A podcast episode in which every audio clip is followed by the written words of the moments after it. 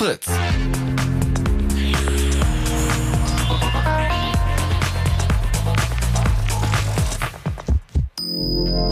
Blue Moon. Die zwei Sprechstunden.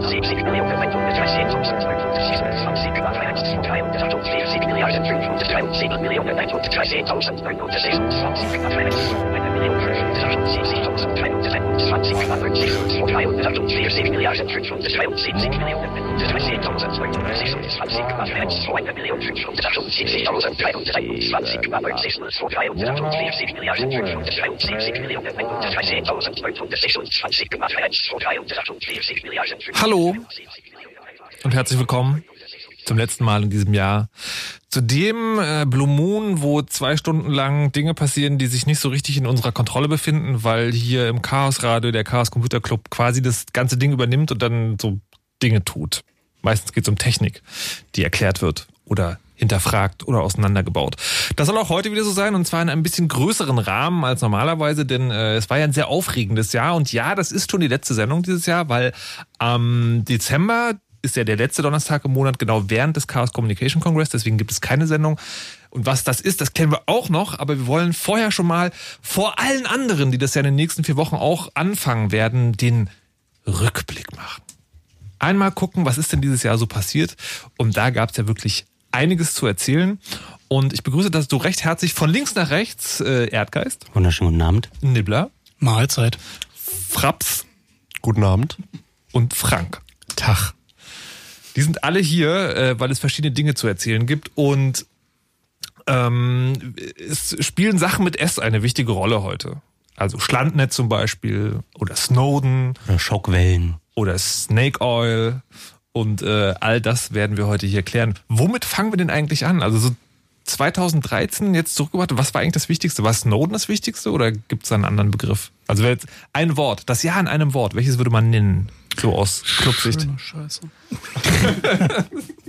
Aber das darf man doch nicht im Radio sagen. Ach, wieso? Ach so, wir sind öffentlich-rechtlich. Richtig. Ähm, ja, also Snowden ist sicherlich äh, der, der wesentliche Event dieses Jahr gewesen. Also beziehungsweise er geht ja immer noch weiter und verändert das, was wir über unsere Welt wissen, doch eigentlich mehr oder minder am Wochentakt. Aber gibt's da, äh, kann man da jetzt schon eine Conclusio ziehen, also sagen, okay, das, das ist das Ding, was da passiert ist?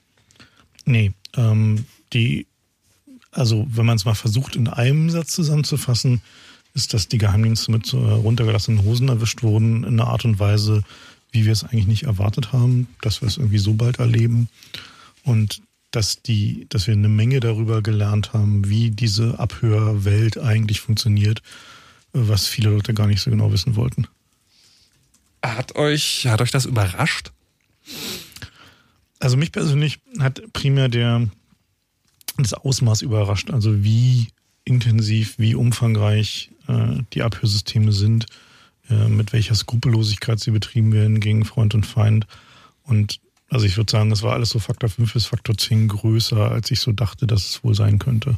Immer wenn man sich gedacht hat, äh, so viel Aufwand werden die da einfach nicht betreiben, nur um so ein paar Daten zu sammeln. Doch, doch werden sie. Sie werden einfach äh, ganz tief in die Tasche greifen. Sie werden dort ähm, den, den Lobbyisten, die ihnen versuchen, da irgendwie die teure Data-Mining-Software und Hardware zu verkaufen, äh, werden sie folgen und werden dann äh, alle technischen Möglichkeiten auch äh, ausnutzen, um einfach mal Daten rumliegen zu haben, die sie im Zweifel dann auch gegen Leute benutzen können. Was ist jetzt äh, vorgestern erst wieder rausgekommen, dass sie das äh, Konsumverhalten für pornografische Webseiten von allen möglichen politischen Aktivisten mitgeschnorchelt haben, um es dann am Ende gegen sie innerhalb ihres Kulturraums zu benutzen war, war so unter Nerds immer so ein, so ein Scherz, ne? Sei vorsichtig, wenn du Porno klickst da, auf welchen Seiten du landest, ähm, dass sie das wirklich aktiv benutzen. Uff. Hätte man denn nicht so gedacht. Ähm, war das, war das trotzdem für euch jetzt im vergangenen Jahr so ein, äh, also so ein externes Ding, so von wegen, na, wir wussten das ja schon immer und jetzt sozusagen wissen es alle? Oder war es für euch schon auch neu? Ich sag mal so, die, die grundlegende äh, Ansicht, dass die Geheimdienste im Wesentlichen alles und jeden abhören, haben wir schon eine Weile gehabt, eigentlich spätestens seit den Echeland-Enthüllungen 1999, wo für die EU ein Report geschrieben wurde, in dem drin stand, wie damals insbesondere Telefon, Telefax und so weiter abgehört werden. Und aus dem konnte man schon ersehen, dass es diese, ja, diese Denke und diese Art und Weise, mit riesigen Ressourcen loszugehen und wirklich jegliche Form elektronischer Kommunikation abzuhören, gibt. Dass es denen mittlerweile gelungen war, das eben doch auf so moderne Zeitalter, also weg von Fax und Telefon hin zu Glasfasern, äh, Mobiltelefonnetzen, Internet auszudehnen in diesem Maße und auch mit dieser Art und Weise von ja, Denken von egal wie, wir kommen da irgendwie rein und wir kommen irgendwie an die Daten und wir können alles mitnehmen und wir nehmen auch wirklich alles mit und wir speichern den gesamten Internetverkehr tageweise vollständig mit. Diese Art äh, des, des Herangehens und dass sie so weit sind, äh, das haben wir auch nicht vorher gesehen. Da hat man sich mir gedacht, ja, also das könnte man unter Umständen mit, mit ganz vielen Mitteln, aber, aber das ist doch Verschwörungskram. Also ja, das ist wohl nicht. Also der, die größte Änderung so im, im, im persönlichen Umgang ist, dass mich niemand mehr für einen Verschwörungstheoretiker hält. Was mir irgendwie also seit 2006 oder 2007 mal wieder vorgeworfen wurde, dass ich da irgendwie Dinge behaupte oder Dinge sage, die äh, zu krass sind und äh, zu weitgehend sind. Sowas würde doch niemand machen. Jetzt wissen wir halt, die machen es halt. Ist das eine Genugtuung oder ist das eher äh, deprimierend, sozusagen Recht gehabt zu haben? Es ist- Dieses Jahr war eines der Jahre, wo ich irgendwie sehr ungern so oft recht hatte. Gibt es, gibt es irgendwas noch, wo, äh, wo ihr noch, also was ihr noch nicht bestätigt gefunden habt? Also was dann möglicherweise nächstes Jahr kommt oder so? Oder ist mittlerweile alles eingetroffen? Da liegen noch bei Snowden mehrere Gigabyte mitgenommener Dateien rum. Und der so, es geht das äh, Wort herum, dass es nur die Spitze des Eisbergs gewesen ist, die da gerade aufgetaucht ist, so dass äh, jetzt irgendwie so schon einen Schlussstrich ziehen zu wollen und zu denken, so das war's jetzt. Äh, ich glaube, das wird irgendwie alles noch schlimmer. Also was wir bisher gesehen haben, waren ja größtenteils passive Angriffe, sprich es wird irgendwas mitgeschnitten und so weiter. Ich erwarte, dass da noch einiges, was aktive Angriffe angeht, also wo sie wirklich ja in den Datenverkehr eingreifen oder eben ja irgendwelche Ziele aktiv durch äh, dadurch, dass sie selbst tätig werden, ähm, anzugreifen, weil viel der Software da draußen ist einfach unsicher, gerade was Mobiltelefone angeht. Da erwarte ich noch, dass noch ein bisschen was kommt auch in diesem großen Ausmaß, also das, das Ding bei der passiven Überwachung, wo sie alles abschneiden, ist, dass, dass da wirklich jeder von betroffen ist. Wartest du dann auch, dass, äh, dass bei den aktiven Angriffen, dass dann auch so viele Leute von betroffen sind? Oder ist es das dann eher so, mal einen Blick in deren Waffenschrank zu werfen? Das ist so ein bisschen das, worauf ich gespannt bin. Also wie sehr und wie breit äh, das und was genau eingesetzt wird, äh, weil das Potenzial ist, äh, dass es durchaus verheerend werden kann. Verheerend mhm. werden kann. Ähm, jetzt habt ihr gesagt, sozusagen, oder Frank hat es gerade gesagt, äh, wird jetzt nicht mehr als Verschwörungstheoretiker abge, abgestempelt, aber hat sich für euch persönlich im Umgang mit, mit Netz, mit Technik, mit Computern was geändert oder äh, macht ihr alles genauso wie vorher? Also geändert hat sich da eigentlich vieles, zumindest wenn man so den generischen Enduser ansieht. Aber was so bei den Carriern jetzt, wo ich raussprechen kann, höre, dass halt alle plötzlich sagen so, okay, wir müssen jetzt doch unsere gesamten Backbones irgendwie verschlüsseln. Während der Enduser nur sagt, so ist ja doch alles total schlimm, aber was sollen wir machen? Wir nehmen jetzt die E-Mail und dann ist alles gelöst.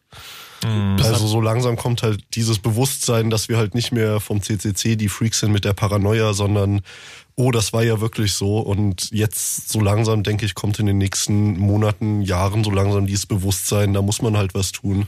Bisher lief es halt so, dass bei Carrion, wenn jetzt eine Firma von A nach B eine Leitung haben wollte, also, äh, da äh, vertraulich Daten muss, übertragen. Muss, ich will nur noch mal das eine Wort Carrier, also sagen die Internetfirmen, also die dafür sagen, dass ihr dann irgendwie Internet in der Steckdose also habt. Also die, die ja, großen Internetfirmen, die machen das, die Internetfirma, die das DSL zu Hause verkauft, dass die mit dem großen Internet reden können. Okay.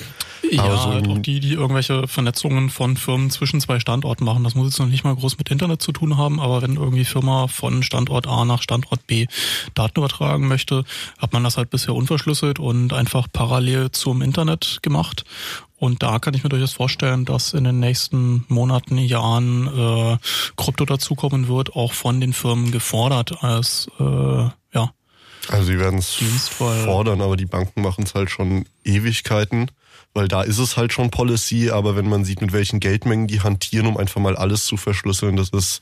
Tun sie das? Also. Also Banken müssen es tatsächlich und die machen halt wirklich Krypto ganz, ganz weit unten und nicht auf den Applikationen und in ganz großen Maßen und die Preise dafür sind sehr saftig. Also da kann man irgendwie nicht nur ein, ein Oberklasse-Auto für kaufen nur um eine Leitung zu verschlüsseln. Und Kommt immer ein bisschen drauf an. Also ich habe in den vergangenen Monaten, Jahren X25 äh, Zugänge von diversen Finanzfirmen gesehen, die einfach parallel zum Telefonnetz völlig... Ich kenne nur, wie die Rechenzentren untereinander ja. reden, aber da wahrscheinlich sind die Banken alle total räudig angebunden. Ja, das Problem ist zwischen den Banken. Muss ja. man sich irgendwie darauf einigen, wie man da spricht. Und das, denke ich, wird so auch der große Änderungsweg sein, wie irgendwie große Firmen miteinander kommunizieren werden, weil wenn Fluggastdaten im Plaintext, also im, im Klartext über FTP, über die großen Unterseekabel gehen, ich denke mal, da wird sich viel ändern, dass man irgendwie neue Datenformate findet, die halt auch genau darauf achten, dass halt Daten sicher sind, wenn sie zwischen mehreren Firmen gehandelt werden.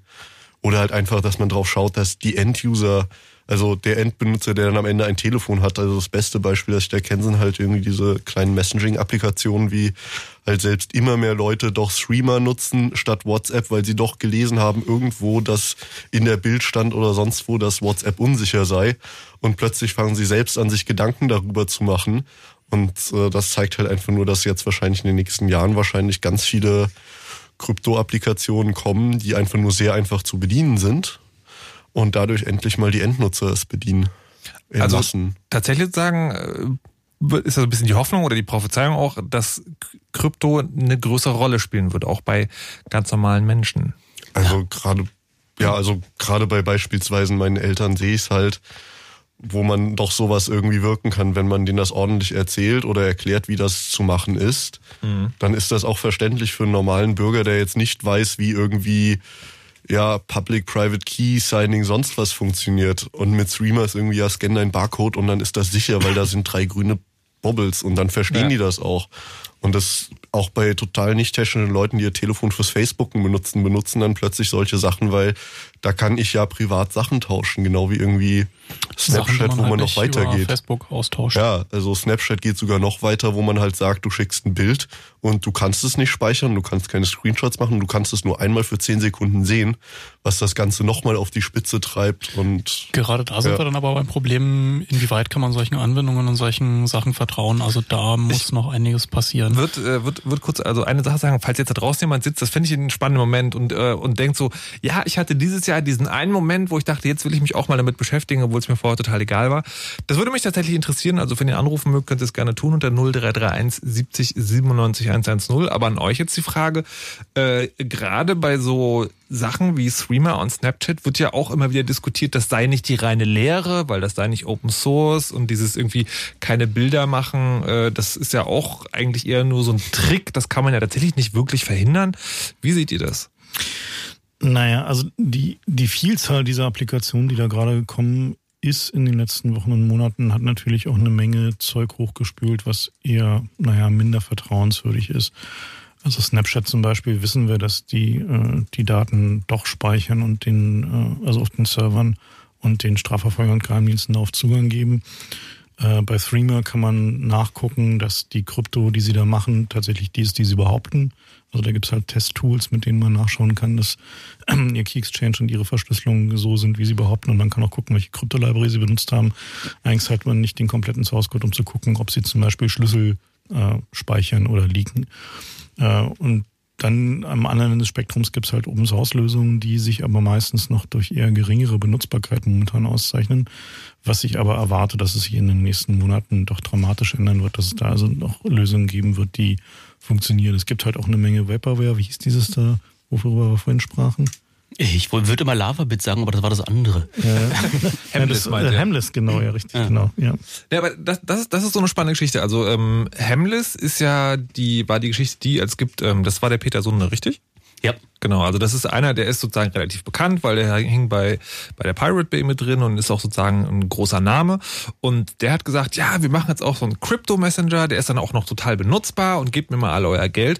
Und obwohl der, so wie ich es verstanden habe, äh, sich noch in was Krypto angeht, noch keinen Namen hatte, ähm, wurde er da in so einem Crowdfunding-Projekt sehr, sehr, sehr viel mit Geld beworfen. Ja. Ist da jetzt eigentlich schon irgendwas draus geworden? Nee, da, die sind noch im Basteln, die hatten ein paar sehr schöne Screenshots. Aber das wirkliche Problem damit ist, war das seine Ansage von Anfang an war, äh, ja, ihr Kryptografen da draußen, geht doch mal nicht so hart mit unseren Entwicklern ins äh, Gericht, sondern wie viel, viel wichtiger ist, dass es total einfach zu benutzen ist und die Kryptographie dahinter, die können wir dann nachträglich noch ran ranklöppeln, um es dann ähm, ja dann nachträglich sicher zu machen. Und das ist genau der falsche Ansatz, weil wenn man seinem Benutzer das Gefühl vermittelt, er würde jetzt gerade sicher kommunizieren, der könnte diesen Kanal benutzen, um Daten äh, auszutauschen, die ihm äh, in irgendeinem Land äh, in Knast bringen, die vielleicht irgendwie dafür sorgen, dass äh, jemand äh, nach Mitternacht da noch so zu, zu mehreren seiner Tür eintritt und äh, ihn mitnimmt. Da will man ihm dieses Gefühl nicht vermitteln, wenn am Ende nicht wirklich die Kryptographie bulletproof ist. Und natürlich muss man da auf die Kryptographie gucken. Man muss auch dem Benutzer das Gefühl vermitteln, wovor er genau gewappnet ist.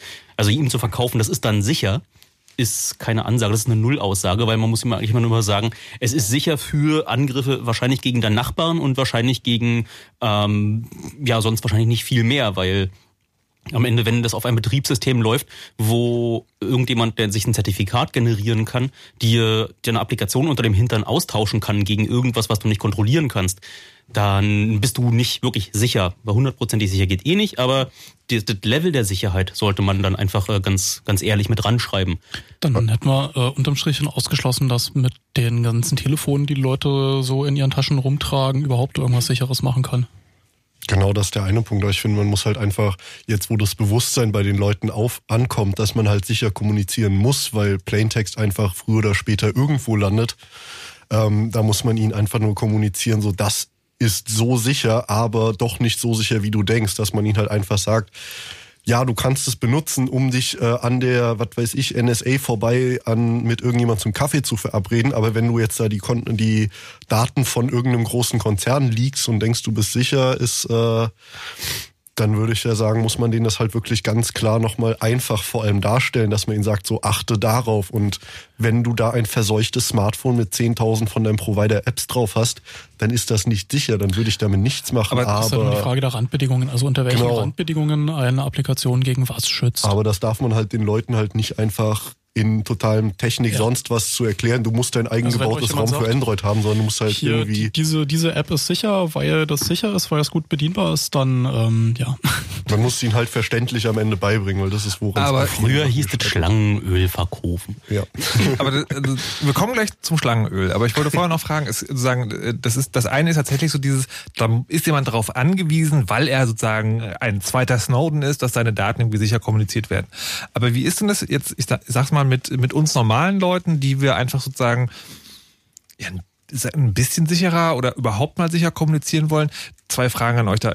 A, hat das zugenommen, dass an euch rangetreten wird im Sinne von erklärt uns das mal? Oder ist es B eher so ein diffuses, macht mal bitte, dass es jetzt alles sicher ist?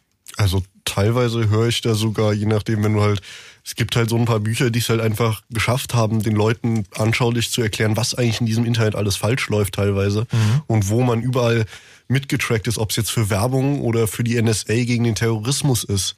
Aber allein erstmal dieses Bewusstsein bei Leuten schaffen und wenn sie es haben, dann werden sie es erstmal ganz von alleine rausfinden und sich auch da reinfuchsen in die Sachen, wie man jetzt das umgeht und dass man zum Beispiel regelmäßig, was weiß ich, einen Werbeblocker und Cookie-Blocker benutzen sollte. Aber, und sagen, da ja, brauchst du ja schon so einen gewissen Entdeckerdrang. Ja, die Leute wollen eigentlich schon immer diese One-Click-Lösung. Sag mal, bin ich jetzt sicher? Sag mal, ich habe jetzt irgendwie schon diese Leistung aufgebracht, mich damit auseinandersetzen zu wollen. Mhm. Jetzt komme ich schon zu dir, erklär mir das. Oh, das ist mir so kompliziert. Nee, kannst du nicht den Knopf für mich machen, den ich drücken muss, dann, danach ist es sicher. Ich hätte gerne was, was so einfach ist wie die Yahoo-Toolbar. Also ähm, der, was man sehen kann, ist, die Leute, also viele Leute haben ein Sicherheitsbedürfnis. Es zeichnen sich aber zwei Dinge ab. Zum einen wollen sie nichts dafür bezahlen äh, und zum anderen wollen sie keinen Aufwand reinstecken. Also es ist halt so, dass der, also sie erwarten Sicherheit genauso wie das Internet funktioniert halt. Also es ist halt einfach ein ja, quasi mehr so ein, so ein Hygieneding als ein Feature. Also es ist halt so wie, äh, ja, Strom ist halt an, also muss Sicherheit auch da sein. Ah, aber, aber äh, könnte da möglicherweise jetzt noch sozusagen ein Paradigmenwechsel, um das schöne Wort mal zu nutzen, stattfinden? Weil ich, ich vergleiche es immer so ein bisschen mit dem Auto, wo ich so denke, ähm, beim Auto haben wir zum Beispiel gelernt, wenn man da kein Geld reinsteckt, dann wird's oft dauerschlecht. Also dann fällt das Auto halt irgendwann auseinander. Aber tatsächlich muss man nicht verstehen, wie ein Auto funktioniert. Also man muss halt grob wissen, an jede Ecke gehört ein Rad und sozusagen, wenn man da drunter guckt, sollte keine Flüssigkeit rauslaufen. Ja, da gibt's dann so ein Spezialexpertenkomitee. Richtig, aber sozusagen ist das nicht ist das nicht etwas sozusagen, wo man auch hinkommen könnte, dass man sagt, natürlich muss nicht jeder komplett irgendwie programmieren können? Ja, das Problem ist, dass die Angriffe gegen Autos nicht so wirklich dediziert sind wie die Angriffe gegen Personen im Internet. Das Thema ist dann am Ende so physikalisch erklärbar und dann irgendwann mal ausgeforscht und dann ist gut. Mhm. Aber im Internet gibt's immer noch lauter kreative Möglichkeiten, Leute ins Visier zu nehmen. Und es muss nicht mal im Internet sein, sondern es ist irgendwie alles, was da in deinem digitalen Ich passiert, hinterlässt irgendwo potenziell Spuren und äh, da ist eigentlich eher Aufklärung, da ist irgendwie schon, ich denke, die nächste Generation wird's da so ein bisschen einfacher haben, die damit einfach groß geworden ist. Und wenn man da vielleicht ein paar Weichen richtig stellt und äh, Internetkompetenz vermittelt, schon in der Schule oder zumindest in der Generation, dann ah, wird ah, es kommen. Aber ich, das meine ich sozusagen, also es geht, da geht's halt um Grundverständnis, also darum, dass man überhaupt einen Blick dafür hat, was, was gut ist und was schlecht ist, aber man muss halt nicht sozusagen in die extreme Tiefe der Materie einsteigen. Das ist korrekt, ja. Okay, weil ich glaube, das ist das, ist das wovor viele Leute Man Angst muss wissen, worauf man achten muss und äh, man muss schon generell eine, eine Idee davon haben, was realistisch ist und wie viel, ähm, ja, so ein potenzieller Angreifer hört sich immer so an, die Angreifer hört mhm. sich immer so nach, betrifft mich ja nicht, wer sollte mich angreifen, aber in dem Moment, wo du für irgendeine mittelständische Firma unterwegs bist, musst du selber dich nicht mal für total wichtig halten, was du dann da in deinem, keine Ahnung, was du da für Präsentationen in der Dropbox hochlädst, äh, interessiert einfach auch dein, äh, deine, dein Wettbewerber. Und dann ist äh, so, was du glaubst, was äh, dann dein Wettbewerber äh, an äh, Engagement reinsteckt, um dich persönlich auszuforschen, ist dann vielleicht doch eine Größenordnung größer als du nee, aber, dem aber, aber, Also ich glaube, das, das Kernproblem dabei ist, dass wir kein, kein Gespür dafür haben. Wenn so ein Auto anfängt kaputt zu gehen, dann klappert es, dann merken wir, dass es nicht mehr richtig bremst, die, Len die Lenkung schlägt aus. Also wir haben eine, physische Rückkopplung dazu. Äh, wenn unsere Heizung im Haus kaputt ist, ist es halt nicht mehr warm und die blubbert komisch oder macht komische Gerüche oder ähnliche Dinge. Wenn unser Klo verstopft ist, ist es irgendwie ganz klar, was passiert, was das Problem ist. Also wir haben halt bei all diesen ganzen Dingen haben wir ein Gespür dafür. Aber wenn wir zum Beispiel versuchen, unser Haus abzusichern, also sagen wir mal eine Alarmanlage zu installieren, dann haben wir dafür schon mal schon wieder kein Gespür mehr. Es gibt da keine, keine Möglichkeit mit unserem normalen Erfahrungshorizont darauf irgendwie eine Beziehung aufzubauen. Sondern wir installieren diese Alarmanlage als ein Token, als ein quasi ja so ein Fetischding äh, und hoffen, dass wir damit den Göttern der Sicherheit Genüge getan haben. Und hm. äh, am Ende müssen wir den Leuten, die Alarmanlage installiert haben, glauben, dass sie erstens keine Hintertür eingebaut haben und zweitens, dass es keine einfachen bekannten Wege gibt, diese Alarmanlage zu überwinden. Und genauso ist es mit der Computersicherheit. Es ist halt, gibt so ein paar Regeln, die man äh, sich überlegen kann, also was man zum Beispiel nur Leuten vertraut, die schon lange in dem Bereich unterwegs sind, dass man nicht irgendwie dem erstbesten Startup hinterher rennt, was Source Code nicht publiziert und sagt, jetzt hier ist alles ganz sicher. Und so, so ein paar, sag mal, so, die, die im Wesentlichen dieselben Regeln sind, wenn man auf, auf einen Bauernmarkt irgendwo in einem halb zivilisierten Land geht, wo man auch nicht gleich irgendwie den erstbesten Schaschlikspieß vom ersten äh, äh, Anbieter ist, sondern erstmal guckt, wer die gegrillten Ratten serviert und wer dann doch eine Kuh dazu nimmt. Äh, aber diese, also wie gesagt, da haben wir keine, keine Möglichkeit bisher einen, so ein Gespür halt einfach auch edukativ zu vermitteln. Also den Leuten zu sagen, was eigentlich jetzt so der, ähm, ja, der gesunde Menschenverstand dabei ist. Und das ist halt auch für uns durchaus nicht einfach so, ne? Also wenn wir halt so, so Tools angucken, nehmen mal Threema zum Beispiel so, da habe ich halt ein gutes Gefühl dabei, weil ich halt gucken kann, dass die Krypto so halbwegs funktioniert und die, Test, die Tests auschecken. Und es sind halt so zwei so Jungs irgendwie, die einem auch in die Augen gucken, wenn man sie fragt so. Äh, aber so ein richtig, so richtig wissen kann ich es am Ende nicht. Und das ist halt auch so eine, die Schwierigkeit dabei, dass es geht halt um Informationen, es geht um Dinge, die ohnehin sehr schwer zu fassen sind und die auch nicht in, in einfachen äh, Maßstäben abbildbar sind, weil die Angriffe, wie Edgar schon sagte, so vielfältig sind und so kreativ sind und auch so, so äh, sich so schnell verändern, dass Sicherheit eben kein so ein Ding ist wie ein TÜV-Siegel, wo ich mal irgendwie das fahre ich zum TÜV, lasse das Auto für vier Jahre checken, dann klebe ich da einen Beppel drauf und dann ist sicher. Ist halt leider nicht so. Zumal man halt einfach kein Feedback bekommt. Bei einer Alarmanlage kann man auch sagen, okay, wenn da mal jemand eingebrochen hat, mhm. Hat naja, offenbar nicht, aber, aber dann ist es auch schon zu spät. Und bei den ganzen digitalen Sachen, also alles, was mit, äh, man bekommt halt nicht mit, dass man abgehört wird. Und auch die Folgen davon, na, aber, aber also da hat sich ja sozusagen tatsächlich jetzt was geändert. Also um noch bei diesem Beispiel, bei diesem einen Messenger zu, zu bleiben, ich habe das halt selber in meinem Umfeld ausprobiert und ähm, ich kann es gar nicht in Worte fassen, aber ich nehme schon wahr, dass die Leute das gut finden auf eine, auf eine ganz ja, also unbeschreibliche Art und Weise eigentlich sagen. Die finden das gut, dass sie auf einmal sicherer kommunizieren. Und vielleicht ist ja, wenn man dieses Gefühl irgendwie sozusagen erfassen und weiter vermitteln kann, dann wäre ja was gewonnen, oder nicht? Ja, natürlich. Das Bewusstsein ist jetzt erstmal da. Es sind die ersten Werkzeuge da, die nicht von allen Leuten ausgelacht werden, was sehr wichtig ist. Aber ich finde, Frank hat äh, was gesagt, was ganz spannend auch weiterführt. Die, ne, die Leute, die sich Alarmanlagen in ihr Zuhause einbauen, machen das ja immer nur so zur Hälfte als äh, Sicherheitsfetisch, zur anderen Hälfte, weil sie sich sonst nicht, nicht versichern können sondern die, die, mhm. ne, wenn ich wie eine Versicherung ja, ja. möchte, dann kommt die an und sagt, ne, aber erstmal machst du hier mit mindestens Sicherheitsstandard XY ja.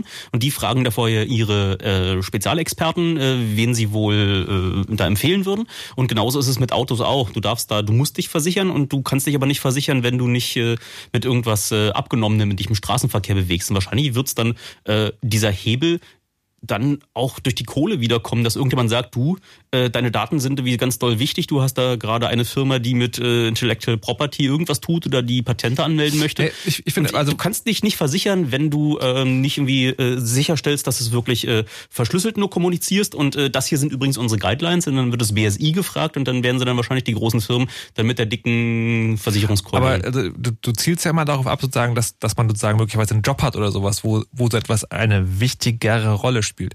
Ich glaube, ich dachte immer, eigentlich das Ziel ist sozusagen, dass jeder, egal was er macht, als Standard sichere Kommunikation benutzt. Na, am Ende sind die Desktop-PCs auch in die Häuser gedrungen, nachdem die Leute damit auf Arbeit zu tun hatten. Und ich denke mal, wenn man denen dort irgendwie die, die Prügel da irgendwie von dem Chef rein, okay. reinhilft, dann ist es schon auch naja. oft lehrreicher, als wenn man die dann versucht, alle einzeln draußen nur die, die eh zu unserem Kulturraum gehören, anzulocken. Na, es gibt ja natürlich schon einen gravierenden Unterschied. In der Firma kannst du ja vorschreiben, welche Werkzeuge benutzt werden. Du kannst es administrativ durchsetzen. Aktuelles Beispiel hier, Firefox 3.5. Bei Fritz im Einsatz, ja. Oh. Auf einem Windows XP. Das ist äh, schon ganz großartig, ja. Also man kann es enforcen und man kann es nicht enforcen.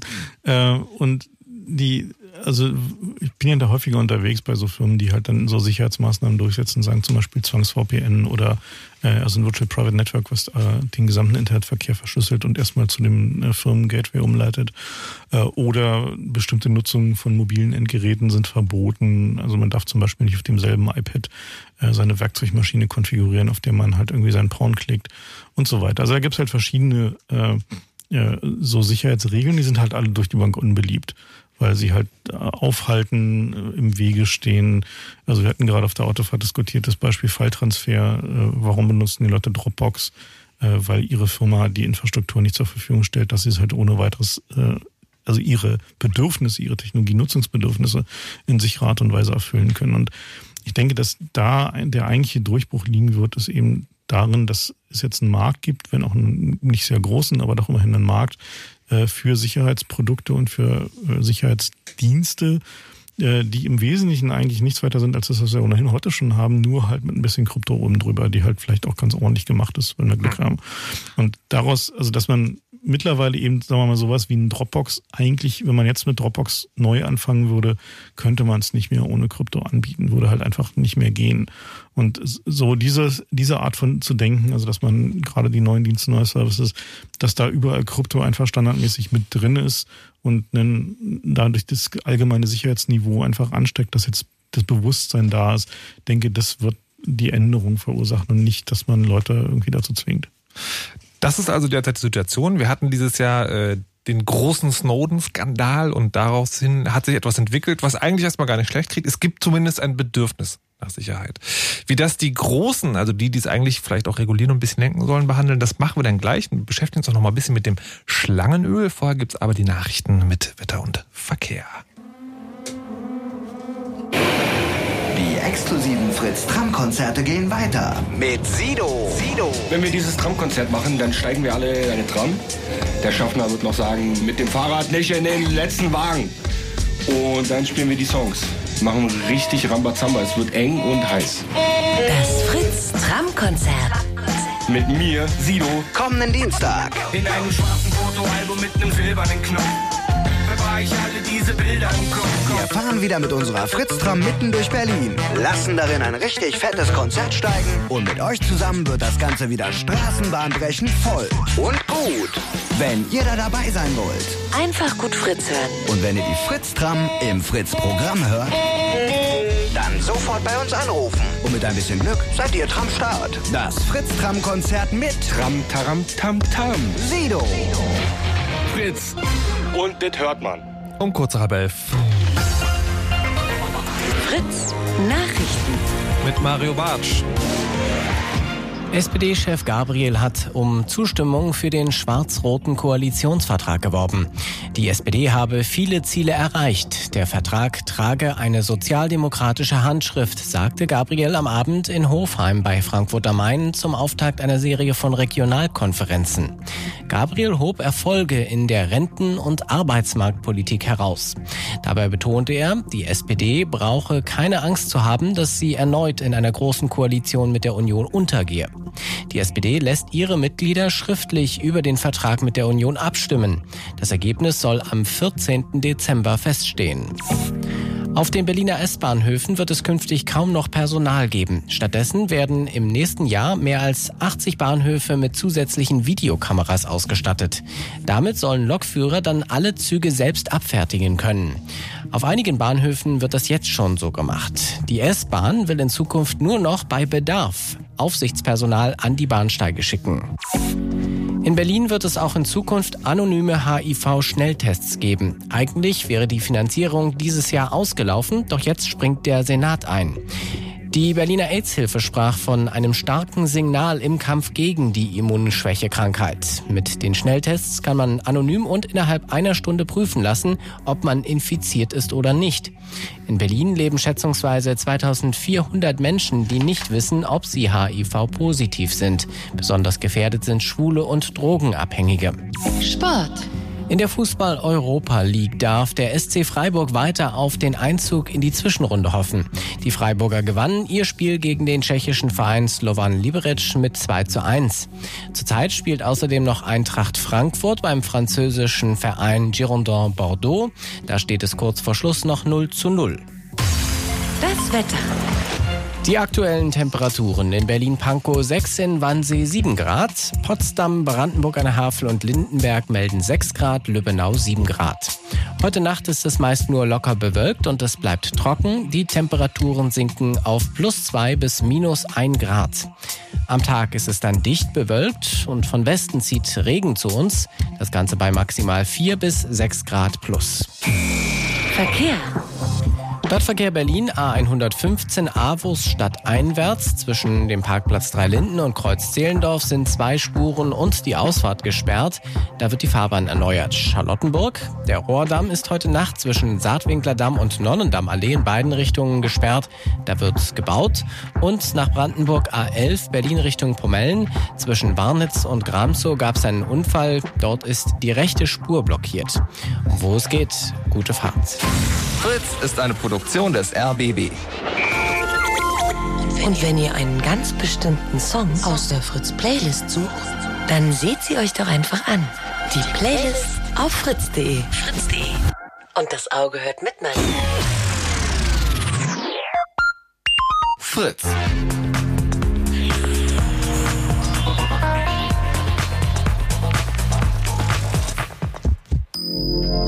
Blue Moon.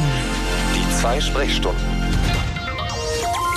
Heute Chaos Radio im Blue Moon, wo wir über das sprechen, was uns dieses Jahr so ereilt hat im Netz, an den Rechnern und den anderen digitalen Endgeräten. Und es ging natürlich um Snowden, es ging natürlich um das steigende Gefühl von Sicherheit, das selbst bei den Leuten, die sich früher gar nicht damit beschäftigt haben, so ein bisschen größer wird.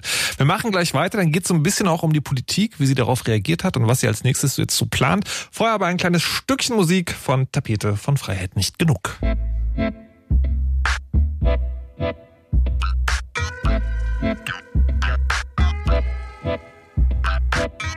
Ein besetztes Haus wird geräumt im Szenebezirk, nichts sehen und nichts hören. Sie haben die Straße gesperrt, lächeln und verholen, Westen und Pistolen. Sie lassen nur Anwohner durch, die insgeheime Freude vertreibt deren Furcht.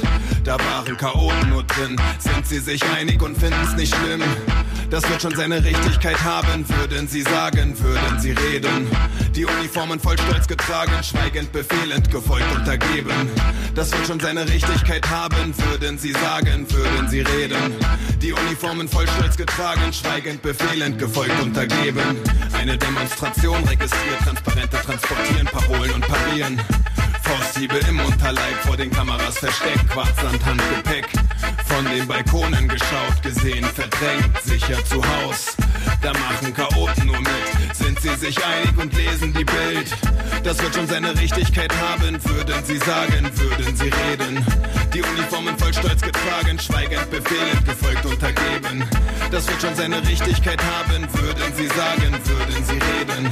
Die Uniformen voll Stolz getragen, schweigend, befehlend, gefolgt, untergeben. Sie sagen, was beschwert ihr euch? Euch geht's verhältnismäßig gut. Woanders hungern sie und ihr bekommt von Freiheit nicht genug. Wir sagen, ja, so sieht es aus. Wir laden alle herzlich ein. Besetzt die Häuser hier im Land. Lasst uns Gefangene befreien. Sie sagen, was beschwert ihr euch? Euch geht's verhältnismäßig gut. Woanders hungern sie und ihr bekommt von Freiheit nicht genug. Wir sagen, ja, so sieht es aus. Wir laden alle herzlich ein. Besetzt die Häuser hier im Land. Lasst uns Gefangene befreien. Ein neues Gesetz durchgebracht zum Schutze des Staats bei Terrorverdacht. Ein Apartment durchsucht, Schränke durchwühlt, PCs konfisziert. In U-Haft gesteckt, monatelang, ohne Beweis. Das sind die Chaoten selbst schuld, denken sie sich, sind insgeheim froh. Das wird schon seine Richtigkeit haben, würden sie sagen, würden sie reden. Die Uniformen voll Stolz getragen, schweigend, befehlend, gefolgt, untergeben. Das wird schon seine Richtigkeit haben, würden sie sagen, würden sie reden. Die Uniformen voll Stolz getragen, schweigend, befehlend, gefolgt, untergeben. Ein leeres Haus wird besetzt von Menschen mit Zeit, die Miete ist frei. Aus Ideen wird Kultur zu zeigen, was geht, wirkt wie Magnet. Auf Kneipen und Bars folgen Hotels, die Straße wird voll. Das Besetzte Haus muss noch weg, dann ist perfekt, denken Sie jetzt. Das wird schon seine Richtigkeit haben, würden Sie sagen, würden Sie reden. Die Uniformen voll stolz getragen, schweigend, befehlend, gefolgt, untergeben. Das wird schon seine Richtigkeit haben, würden Sie sagen, würden Sie reden. Die Uniformen voll stolz getragen, schweigend, befehlend, gefolgt, untergeben. Sie sagen, was beschwert ihr euch? Euch geht's verhältnismäßig gut. Woanders hungern Sie und ihr bekommt von Freiheit nicht genug. Wir sagen, ja, so sieht es aus. Wir laden alle herzlich ein. Besetzt die Häuser hier im Land. Lasst uns Gefangene befreien. Sie sagen, was beschwert ihr euch? Euch geht's verhältnismäßig gut. Woanders hungern Sie und ihr bekommt von Freiheit nicht genug. Wir sagen, ja, so sieht es aus. Wir laden alle herzlich ein. Besetzt die Häuser hier im Land. Lasst uns Gefangene befreien.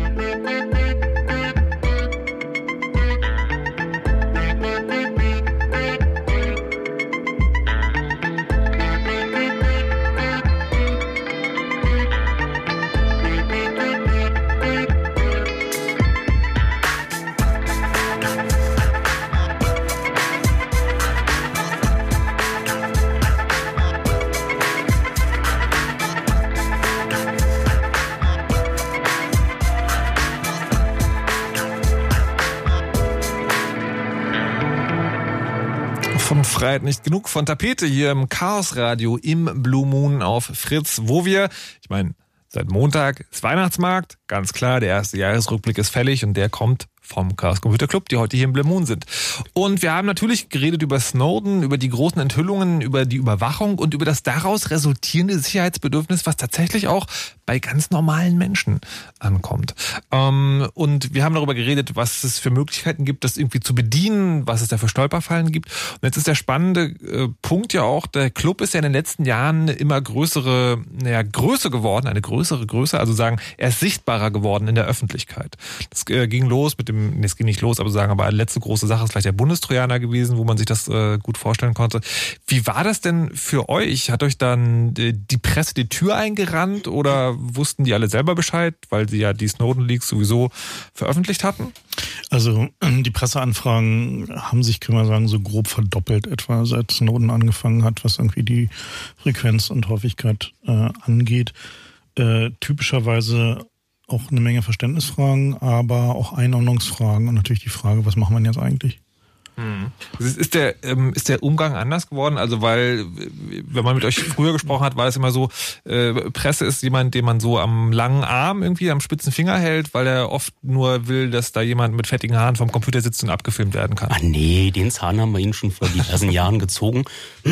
Die wollten da ja auch schon seit, seit einer Weile Hintergrundgeschichten bringen, aber jetzt haben sie einfach deutlich mehr Anschluss. Also jetzt brauchen sie bestimmte Dinge, bestimmte Szenarien nicht in einem halbstündigen Feature mehr erklären, sondern sie können einfach davon ausgehen, dass einige Dinge Haushaltswissen sind und können von daraus dann äh, einfach weiter erklären. Aber sie haben auch ureigenstes Interesse. Es kamen Pressevertreter bei uns vorbei, die verstanden haben, hm, da habe ich mich neulich mit jemandem gemailt und ich hatte jetzt bis jetzt irgendwie so eine E-Mail-Adresse bei Gmail und äh, was heißt denn das jetzt? Irgendwie können die dann in den USA auch mitlesen, wenn wie mir jetzt so ein Informant was erzählt und wie, wie schütze ich mich dagegen? Und da kam schon auch eine große Welle neuen Verständnisses bei den Pressevertretern, dass sie auch äh, selber einen ureigensten Auftrag haben, ihre Quellen zu schützen, ihre Kommunikationswege zu schützen und nicht äh, auf dem Silbertablett allen Interessierten äh, ihre Recherchen da vorbeizubringen. Das ist also alles in allem äh, auch erfreulich, könnte man sagen. Würdet ihr das so bewerten? Ja, also insofern, als dass wir jetzt mal endlich eine Geschäftsgrundlage dafür haben, darüber zu reden, was wir eigentlich mit diesen Geheimdiensten machen und äh, ob die jetzt eigentlich überhaupt für die riesige Menge an Freiheitseinschränkungen, die wir da äh, ja erbracht haben als Gesellschaft, überhaupt auch irgendeine Art von Gegenleistung gebracht haben. Und es zeichnet sich mehr und mehr ab, dass nicht. Also dass wir halt dann ein, ein riesiges Missverhältnis haben, bei dem äh, was wir immer gesagt haben, ja schon lange, dass wir mal rational darüber reden sollten, welche Sicherheitsmaßnahmen bringen denn tatsächlich Sicherheit und welche sind dann eigentlich nur äh, ja, Aufrechterhaltung von Machtsystemen und Aufbau von Unterdrückungsapparaten für kommende Krisen, dass wir die diese Diskussion jetzt endlich mal ernsthaft führen könnten, wenn die Politik sich denn dazu äh, bereit erklären würde. So, und dann sind wir jetzt natürlich genau in dem Thema, das jetzt gerade top aktuell ist um auch dieses schöne Wort einmal zu gebrauchen. Ähm, ne, Breaking News geradezu. Breaking News. Äh, es gab ja, es gibt jetzt, also es gab ja Wahlen so, wo man ja auch gedacht hätte, so, hey, Snowden und super Skandal und da könnte man noch mal mit dem Internet und so, war ja auch eher relativ klein. Als die Piraten sind ja irgendwie deutlich in den Bundestag eingezogen, wie wir gesehen haben, nach dem furiosen Wahlkampf. Ähm, also ich glaube tatsächlich, dass man über den Niedergang einer Netzpartei möglicherweise noch mal eine eigene Sendung machen könnte.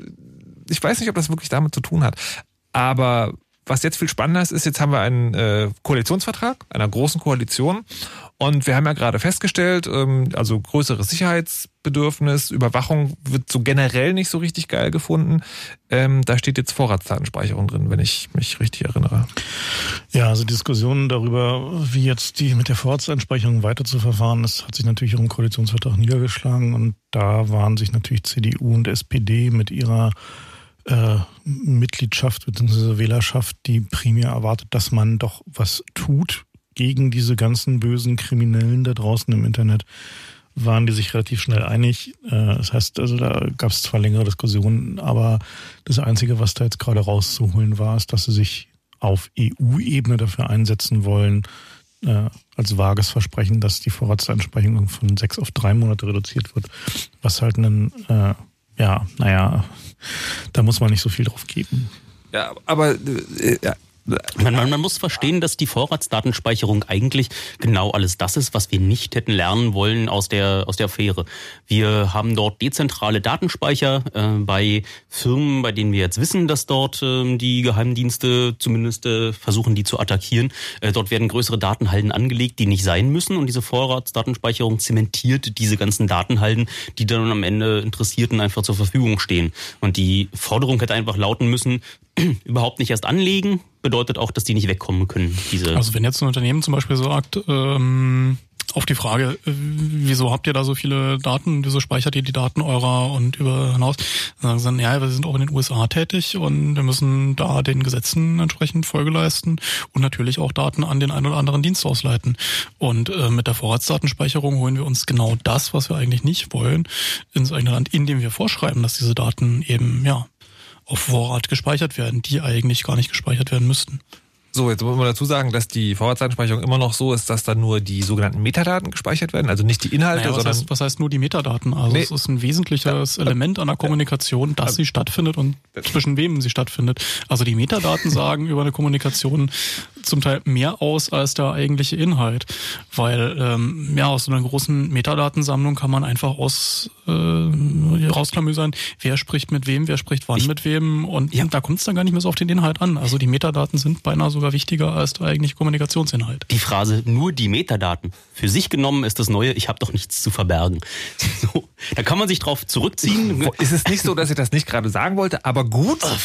ähm, worauf ich hinaus wollte, ist, wir haben jetzt darüber gesprochen, dass es einerseits schon so ein Bedürfnis oder eine Realisierung davon gibt, dass, dass irgendwie so, so, ein, so eine Privatheit schon was Gutes wäre. Andererseits gibt es diese Vorratsdatenspeicherung. Was hat die Politik denn daraus gemacht oder was sind, was sind Niederschlagseffekte in der Politik in Deutschland aus dieser ganzen Snowden-Affäre? Seht ihr da welche? Also ich denke, dass in der deutschen Politik sich zumindest das bitte, also die Erkenntnis breit gemacht hat, dass man sich um den ganzen Computersicherheitsbereich und auch darum, was man jetzt eigentlich tut als europäische äh, ja, Entität, ob man sich weiter den amerikanischen Firmen und Konzernen so ausliefern will, ob man nicht darüber nachdenken will, wie man so mal technologische Unabhängigkeit ein bisschen vorantreibt, dass zumindest dieser Gedanke mal aufkommt. So, also wie weit er dann jetzt irgendwie umgesetzt wird, äh, ja, pff, muss man mal gucken. Die Politik möchte diese Debatte eigentlich so gerne möglichst schnell beenden, weil sie sehr unangenehm ist. Weil die Geheimdienste machen da eigentlich ihr Ding, ist bisher der Konsens gewesen und die Politik guckt zu oder guckt halt eben nicht so genau hin und bekommt dafür ab und zu mal so einen Abhörbericht nach oben gereicht, wo halt irgendwie interessante Dinge drinstehen, die wichtig klingen. Und das war eigentlich so bisher der Konsens. Man hat sich also ein bisschen ignoriert und äh, die Geheimdienste haben dafür gesorgt, dass die Politiker bei Laune blieben und ansonsten halt ihre Macht ausgebaut. Und der und reagiert wurde eigentlich nur, wenn es wirklich völlig unvermeidbar war, wie bei der Merkel-Phone-Geschichte. Genau, also dass, dass, dass, dass also überhaupt diese Debatte wieder hochkam, hatte eben der nur äh, Erfolg, weil Merkel persönlich betroffen war. Und sie war persönlich nicht etwa deswegen betroffen, weil die Amerikaner ihr Telefon abgehört haben. Also das fand sie jetzt eigentlich nicht so schlimm, sondern dass dieses Abhören ein Misstrauensbeweis war. Also dass sie halt davon ausgehen muss, dass die Amerikaner davon ausgehen, dass sie ihnen nicht alles erzählt. Und was man schon mal, also es ist an sich schon bemerkenswert, wenn das an der Stelle als Misstrauensbeweis gewertet wird, dass man abgehört wird und auf der anderen Seite Telekommunikationsüberwachungsverordnungen und äh, Vorratsdatenspeicherung geplant sind, was also ein klares Misstrauensvotum gegen das Volk ist, und zwar gegen das Ganze. Ich krieg das irgendwie noch nicht so ganz zusammen. Also wie passt das? Also wie kann das auf dieser Ebene so überhaupt gar keine Rolle spielen eigentlich? Also die, die Geheimdienste arbeiten ja, also insbesondere was die Abhörgeschichten angeht, bisher, also vor Snowden, prinzipiell in einem geheim gehaltenen Bereich. Das heißt, wo nichts über die Methoden klar wird. Es gibt ja diese parlamentarische Kontrollkommission, die unterbesetzt ist von Leuten, die auch technisch wenig Ahnung haben und äh, auch wissen, dass ihnen im Wesentlichen die Geheimdienste vorspiegeln, was sie denken, dass da vorgespiegelt werden soll. Ab und zu gibt es mal einen Skandal, wenn was hochkommt. Das hat sich jetzt grundlegend geändert, weil über das geredet wurde, worüber die Geheimdienste so sehr ungern reden, nämlich die sogenannten Mittel und Methoden. Es zieht sich durch die, also die Art und Weise, wie abgehört wird, wie angezapft wird, wie äh, Leute erpresst werden, um an Daten zu kommen. Und das geht sogar so weit zurück, dass selbst im Stasi-Unterlagengesetz, also in dem Gesetz, was mit den äh, Daten der Stasi zu passieren hatte nach der Wende, äh, gab es einen Passus, wonach die Bundesrepublik Zugriff haben konnte auf Informationen, die die Mittel und Methoden der westlichen Geheimdienste äh, betreffen und diese Daten unliteral für geheim erklären konnte. Das heißt also, was, wer es durchgeführt hat, war unser jetziger äh, Finanzminister Schäuble der war damals der zuständige Staatssekretär, der ist tatsächlich äh, 1991 da mit seinen Mann durch die Stasi-Archive geritten und hat alles rausgefischt, wo was drin stand, was hätte dann publiziert werden können über die York-Behörde, wie die westlichen Dienste arbeiten. Das heißt, und da sieht man schon den Aufwand, den die treiben, äh, um zu verhindern, dass wir wissen, wie die arbeiten. Und das hat sich jetzt geändert, dass dieses Wissen darum, wie die arbeiten, wie die an ihre Daten kommen, in welchem Umfang abgehört wird und mit welchem technischen Aufwand abgehört wird, dass dieses Wissen jetzt plötzlich öffentlich ist, führt allerdings nicht dazu, dass sich das Prinzip erstmal in Frage gestellt wird. Also dass halt dieses Prinzip, wir hören alles ab, also wir machen da so einen großen Heuhaufen und dann suchen wir nach irgendwie Nadeln darin oder nach äh, Heustückchen, die so aussehen wie Nadeln. Dieses Prinzip wird bisher noch nicht in Frage gestellt. Eben auch bei der Vorratsdatenspeicherung. Die Vorratsdatenspeicherung ist genau dieses Prinzip. Wir häufen einen großen Heuhaufen an und hoffen, dass die bösen Schäfchen äh, Nadeln da drin sind und suchen die dann. Und das ist eigentlich das Falsche daran. Und da müssen wir eigentlich auch politisch ran. Das heißt aber sozusagen, man kann von einer großen Koalition in dieser Richtung nicht so viel erwarten. Nee, also meine Erwartungen sind da auch eher ähm, eingeschränkt. Also auch äh, was irgendwie die Art und Weise des Verlaufs der Diskussionen gerade äh, angeht im, bei der Verhandlung dieses Koalitionsvertrages, stellte sich halt auch relativ schnell raus, dass die Spitzenpolitiker ein relativ geringes Interesse an diesen ganzen innen- und sicherheitspolitischen Themen haben und äh, das halt ihren Sicherheitspolitikern überlassen haben. Beim äh, ja, bei der SPD muss man halt auch dazu verstehen, dass dadurch, dass der BKA-Chef SPD-Mitglied ist, gilt er da natürlich als der interne Experte für irgendwie diese Themen. Die CDU und insbesondere auch die CSU war schon immer natürlich irgendwie ein, eine Partei für Ordnung und Sicherheit. Und äh, das müssen sie jetzt natürlich auch durchsetzen. Na schön. Ja, aber das ist ja toll. Das ist ja sozusagen, das ist ja glücklicherweise, also nee, glücklicherweise, unglücklicherweise, ich weiß es gar nicht so genau, aber es ist nicht alles, was man im Netz machen kann mit der Überwachung. Das stirbt. Und äh, der große Koalitionsvertrag, so habe ich gelesen, soll fünf Seiten, die sich mit Netzpolitik oder Netz beschäftigen, äh, drin halten. Da stehen auch bestimmt noch andere schöne Sachen drin. Habt ihr da noch mehr entdeckt? Ich glaube, da stand was zur Netzneutralität drin. Die haben. Nochmal kurz erklärt, was das ist? Also, dass die wollen gesetzlich verankern, dass jedes Paket gleich behandelt wird. Also aller Datenverkehr, der ins Netz fließt, ist sozusagen gleich schnell und darf nicht irgendwie künstlich schneller gemacht werden. Darf nicht künstlich schneller gemacht werden, darf nicht absichtlich langsam gemacht werden, nicht diskriminiert. Das ist doch super. Naja. Wie jetzt? Also es müsste man halt eigentlich, also es ist ja es ist nur der Koalitionsvertrag, aber wenn es die Regierung wahrscheinlich macht und die ganzen Experten, Gänsefüßchen in die Luft mal, dazu einberuft, dann wird da auch wahrscheinlich was ganz Tolles rauskommen wenn sie tatsächlich durchsetzen, dass man das nicht mehr machen darf, dann wäre so die Frage, wo setzt man das überhaupt an? das kann nämlich auch ganz schön viele Nachteile bringen. Zum Beispiel, wenn man, nehmen wir an, man wohnt in einer Stadt und hat VDSL zu Hause. Also richtig schön schnell und schaut sich seine Videos an. Und dann möchte man natürlich auch sein Fernsehen darüber Video on Demand von dem Provider kaufen und die Videos schauen. Und wenn jemand Na, oder irgendwelches andere Video on Demand Oder aus zum dem Beispiel- Internet gucken. Also geht ja explizit jetzt gar nicht mal um das Video on Demand vom Provider. Da sind wir ja durchaus dagegen, dass das priorisiert wird. Aber wenn die Leitung voll ist, muss man halt eine Entscheidung treffen, welche Pakete man wegwirft. Oder zum Beispiel noch viel besser Telefon. Also Ja. wenn, wenn der, was weiß ich, der Sohn gerade Torrent entdeckt und die Leitung zum Glühen lietscht. Und äh, dann sollte man eigentlich schon in der Möglichkeit sein, noch einen Notruf zu machen zum Beispiel.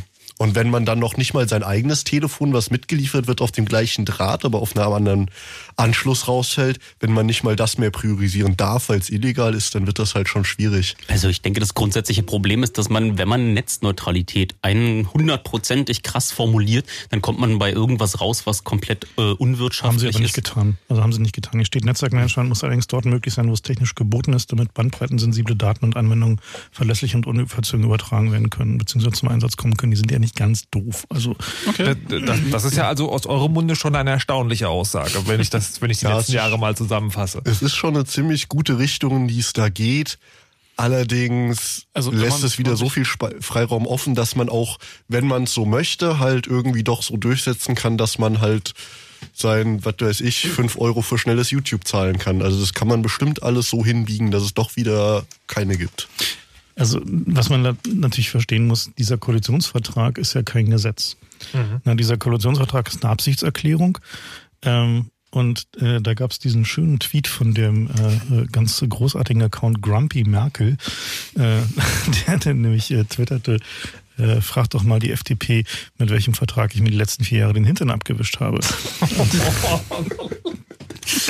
Und äh, so, so ähnlich muss man diesen Koalitionsvertrag, glaube ich, auch sehen. Also gut, wir, wissen nicht genau, ob die SPD in der Lage ist, dieses Mal äh, so ein bisschen mehr auf Einhaltung zu bestehen. Sie müssen ja sowieso erstmal darüber abstimmen, ob sie es überhaupt wollen, mit diesem Koalitionsvertrag irgendwie eine Regierung aufzu, äh, aufzustellen. Insofern will ich diesen Koalitionsvertrag jetzt gerade erstmal nicht überbewerten. So. Was, was ist denn sozusagen, was, was hat man denn sonst über Netzneutralität aus dieser Ecke gehört? Also, äh, nur um das mal klarzustellen, also es, im Prinzip ist der, also ist sozusagen Clubhacker so äh, Auskennermeinung eher Netzneutralität ist eine gute Sache, wenn man sozusagen nicht auf diese 100 Prozent rausgeht, aber sozusagen so generell ist es schon gut, wenn man nicht künstlich das Netz langsamer oder schneller macht. Ja, also die, die Frage der Netzneutralität wurde ja länglich und, und hin und breit diskutiert. Äh, Worum es da primär ging, ist halt eigentlich die Telekom, die halt versucht hat und auch immer noch versucht, äh, mit so T-Entertain und ähnlichen Angeboten, die sie priorisieren im Netz, während sie gleichzeitig dafür sorgen, weil sie bestimmte Netzwerkschaltungen nicht machen, dass YouTube bei ihnen sehr ruckelig funktioniert, äh, die Kunden dahin zu drängen. Und das sind diese natürlich bezahlte Angebote. Und genau diese Art des Vorgehens, also dass man künstlich die Angebote oder durch Nachlässigkeit die Angebote von Konkurrenten äh, verschlechtert, äh, während man die eigenen bevorzugt und dann halt am Ende kostenpflichtig macht, ist halt, denke ich mal, was, wo die meisten Menschen dagegen sind, außer die Leute, die halt von den Telekom-Lobbyisten da gerne äh, eingekauft werden. So, und jetzt haben wir schon äh, geklärt, dass die äh, in dem Vertrag äh, steht eigentlich, das soll nicht sein. Also Netzneutralität ist gut. Jetzt hat ihr auch gerade gesagt, naja, so ein Vertrag ist halt nur so ein Papier. Was ist denn, womit rechnet ihr denn? Was wird denn da passieren? So, so, Parteipolitik, keine Ahnung. Also, also das, das, das Bemerkenswerteste, was jetzt äh, völlig nicht technisch ist, äh, ähm, ist, dass sie da verankert haben, dass es einen ähm, Fraktionszwang gibt.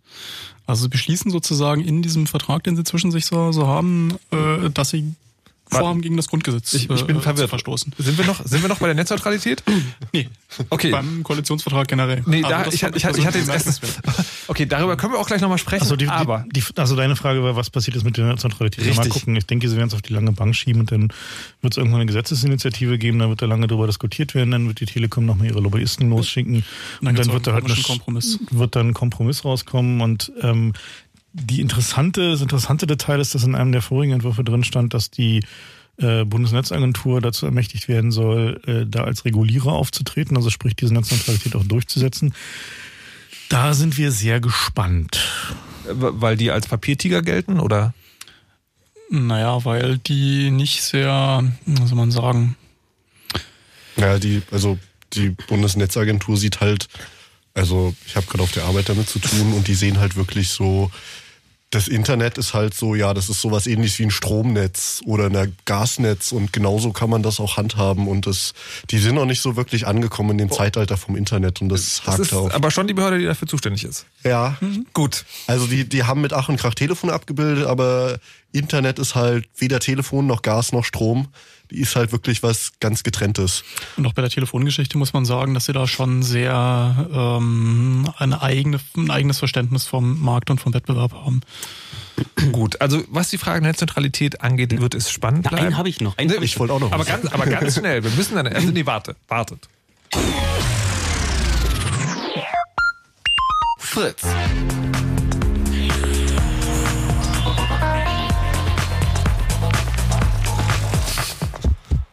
Blue Moon. Die zwei Sprechstunden. Heute Chaos Radio im Blue Moon. Hallo und guten Abend. Mein Name ist Markus Richter. Mit im Studio sind vom Chaos Computer Club von rechts nach links Frank Rieger. Ähm, ja. Wir haben ja nur vier, wir haben vier Leute, aber nur ein Mikrofon weniger. Fraps. Hallo. Nibbler. Schnabend. Und Erdgeist. Hallo. Und es geht heute um einen kleinen Jahresrückaus, Durchblick, was den ganzen Netz, Digital, Computerkram angeht. Wir haben angefangen mit Snowden, wir sind dann übergegangen zu, was für Nachfolgen das in unserer Gesellschaft, bei uns, normalen Leuten nenne ich jetzt mal, hinterlassen hat, wie die Politik damit umgeht. Nicht so richtig, haben wir gelernt. Und sind jetzt so ein bisschen bei den anderen netzpolitischen Digitalthemen, die, äh, die im großen Koalitionsvertrag steht, weil man jetzt vielleicht mal davon ausgehen kann, dass das möglicherweise die Richtung ist, in die es in Zukunft so gehen wird. Ich merke gerade, wie ich mir während der ganzen Sendung ähm, die Zunge zerbreche, so ein Wort zu finden, was diesen ganzen Themenkomplex umschreibt. Ist das, also würdet ihr schon Netzpolitik sagen oder? Schockwellen reiten. Naja, ich, also ich bevorzuge neuerdings eher den Begriff Digital- oder Technologiepolitik. Digital- oder Technologiepolitik. Genau. Da würde ich jetzt einen kleinen Ausflug machen wollen aus dieser digitalen Technologiepolitik, also durchaus sozusagen in diesem Bereich bleiben wollen, aber weg vom reinen Internet, zu einem ganz speziellen Fall, ähm, nämlich Matthias, auch äh, vom Club. Den haben wir jetzt am Telefon und der hat äh, eine, eine, etwas zu erzählen über eine Sache, die auch in einem großen Koalitionsvertrag vorkommt, wenn ich es richtig verstanden habe, nämlich sogenannte Smart Meter. Hallo und guten Abend, Matthias. Hallo, schönen guten Abend. So, es geht um, äh, man hat dieses Schlagwort vielleicht mal gehört, intelligente Stromzähler. Kannst du uns erstmal erklären, was das ist? Äh, das hat nichts mit Intelligenz zu tun, muss man als erstes sagen. Okay. Ähm, das sind einfach elektronische Geräte, die diesen schwarzen Kasten bei dir im Keller äh, ersetzen. Ähm, das heißt, äh, da läuft ja immer so eine, so, eine- so eine Scheibe rund, wenn du Strom verbrauchst. Ähm, das mechanische Verfahren, was halt in diesen schwarzen Kisten drin ist, wird jetzt durch Elektronik ersetzt. Äh, Um nichts anderes geht's. Aber das äh, hört sich ja erstmal nicht so schlimm an. Können die denn noch irgendwie was mehr, außer zu vermessen, wie viel Kilowattstunden ich verbrauche? Ähm, kommt drauf an, was du für ein Stromverbraucher bist. Also es gibt, äh, ist im Prinzip ein Prozess, der seit vier Jahren andauert. Es gibt da Diskussionen, wie man jetzt unser Energiesystem umbauen kann, äh, um, ich sag mal, die, die fluktuierende Produktion von erneuerbaren Energien mit besser einzubinden. Äh, was weiß ich, du hast halt viel Strom, wenn der Wind bläst oder du hast äh, viel Strom, wenn die Sonne scheint, eben durch Windkraft und Photovoltaik. Ähm, und jetzt ist so der, der Grundgedanke an diesen Smart Metern, okay, man versucht halt Verbrauch äh, dort stattfinden zu lassen, wenn halt sowieso viel Strom im Netz ist. Sprich, du wäschst deine Wäsche, wenn deine Photovoltaikanlage auf deinem Dach Strom produziert. Ja? Wenn du jetzt ein ganz normaler Mieter bist, dann ändert sich für dich, basierend auf dem, was, was äh, im Moment diskutiert wird, nicht viel. Du kriegst einfach äh, statt dem schwarzen Kasten einen grauen Kasten und der ist jetzt halt elektronisch. Ähm, Vielleicht kriegst du auch noch in deiner Wohnung ein kleines Display äh, direkt neben die Haustür, äh, wo drauf steht, was du gerade an Strom verbrauchst. Ja, damit Föhnen nicht Sie in den Keller jetzt gehen. Ihre Haare, ist es günstig. Bitte? Föhnen Sie jetzt Ihre Haare, ist es günstig. Genau. Das Problem ist ja nur, dass das gibt ja noch quasi keinerlei Geräte, die, die so ein, auf so eine Steuersignale sinnvoll reagieren können. Das kommt noch hinzu. Äh, die ganzen Gerätehersteller sagen halt so, ja, ähm, im Prinzip können wir das schon machen, aber solange es keinen Standard gibt, machen wir gar nichts. Al- Also halt, also das ist das Ziel hinter diesen sogenannten intelligenten Stromzählern, dass die dem deinem Gerät sagen können, so jetzt spring an, weil jetzt ist gerade viel Strom da. Das ist eins der Ziele, ja. Okay, jetzt, jetzt ist es ja so, dass die, ähm, äh, dass man immer hört, dass Datenschützer irgendwie diese Geräte nicht so geil finden. Aus welchem Grund das denn? Genau. Es jetzt haben wir im Prinzip nur von einfachen Systemen, sogenannte intelligente Zähler gesprochen. Und es gibt noch intelligente Messsysteme. Mhm. Die haben Kommunikationsmodul, ähm, kommunizieren irgendwie deinen Stromverbrauch alle 15 Minuten zu einem sogenannten Smart Meter Gateway Administrator. Das ist einfach ein Unternehmen, was ein, was ein Datensilo betreibt. Das heißt, die sammeln alle deine Daten, ähm, speichern die und machen die auch für Dritte zugänglich. Ja, mhm. Zum Beispiel für deinen Stromanbieter. Allerdings kann es dir auch passieren, dass Werbetreibende auf diese Daten Zugriff erhalten. Okay. Ja. Auch das ist im Gespräch. Ähm, zu diesen Stromdaten muss man halt sagen, die sind eigentlich sehr, sehr sensibel. Denn äh, man sieht relativ genau, äh, wenn du ein elektrisch heiß Wasser machst, wann du duschst. Man sieht, äh, wann du zu Hause bist. Man sieht, wie oft du deine Wäsche wäschst. Man sieht, äh, ja, was dein Kühlschrank so treibt. Ähm, also das ist einfach, es sind Daten, auf die man gucken kann und wenn man sich ein bisschen auskennt, sieht man sehr viel über den Lebensrhythmus, äh, der in dieser Wohnung stattfindet. Wie oft man Besuch hat, wie oft man für andere Leute kocht etc. Also da kann man halt echt viel zu viel reininterpretieren. Und was für Geräte man überhaupt bei sich zu Hause rumstehen hat. Ob man Schicht arbeitet, ob man überhaupt arbeitet. Das und, ähm, so und jetzt, also es gibt dieses Ding, das habe ich verstanden. Es ist auch klar, warum das möglicherweise problematisch ist. Aber was hat das jetzt mit dem Koalitionsvertrag zu tun?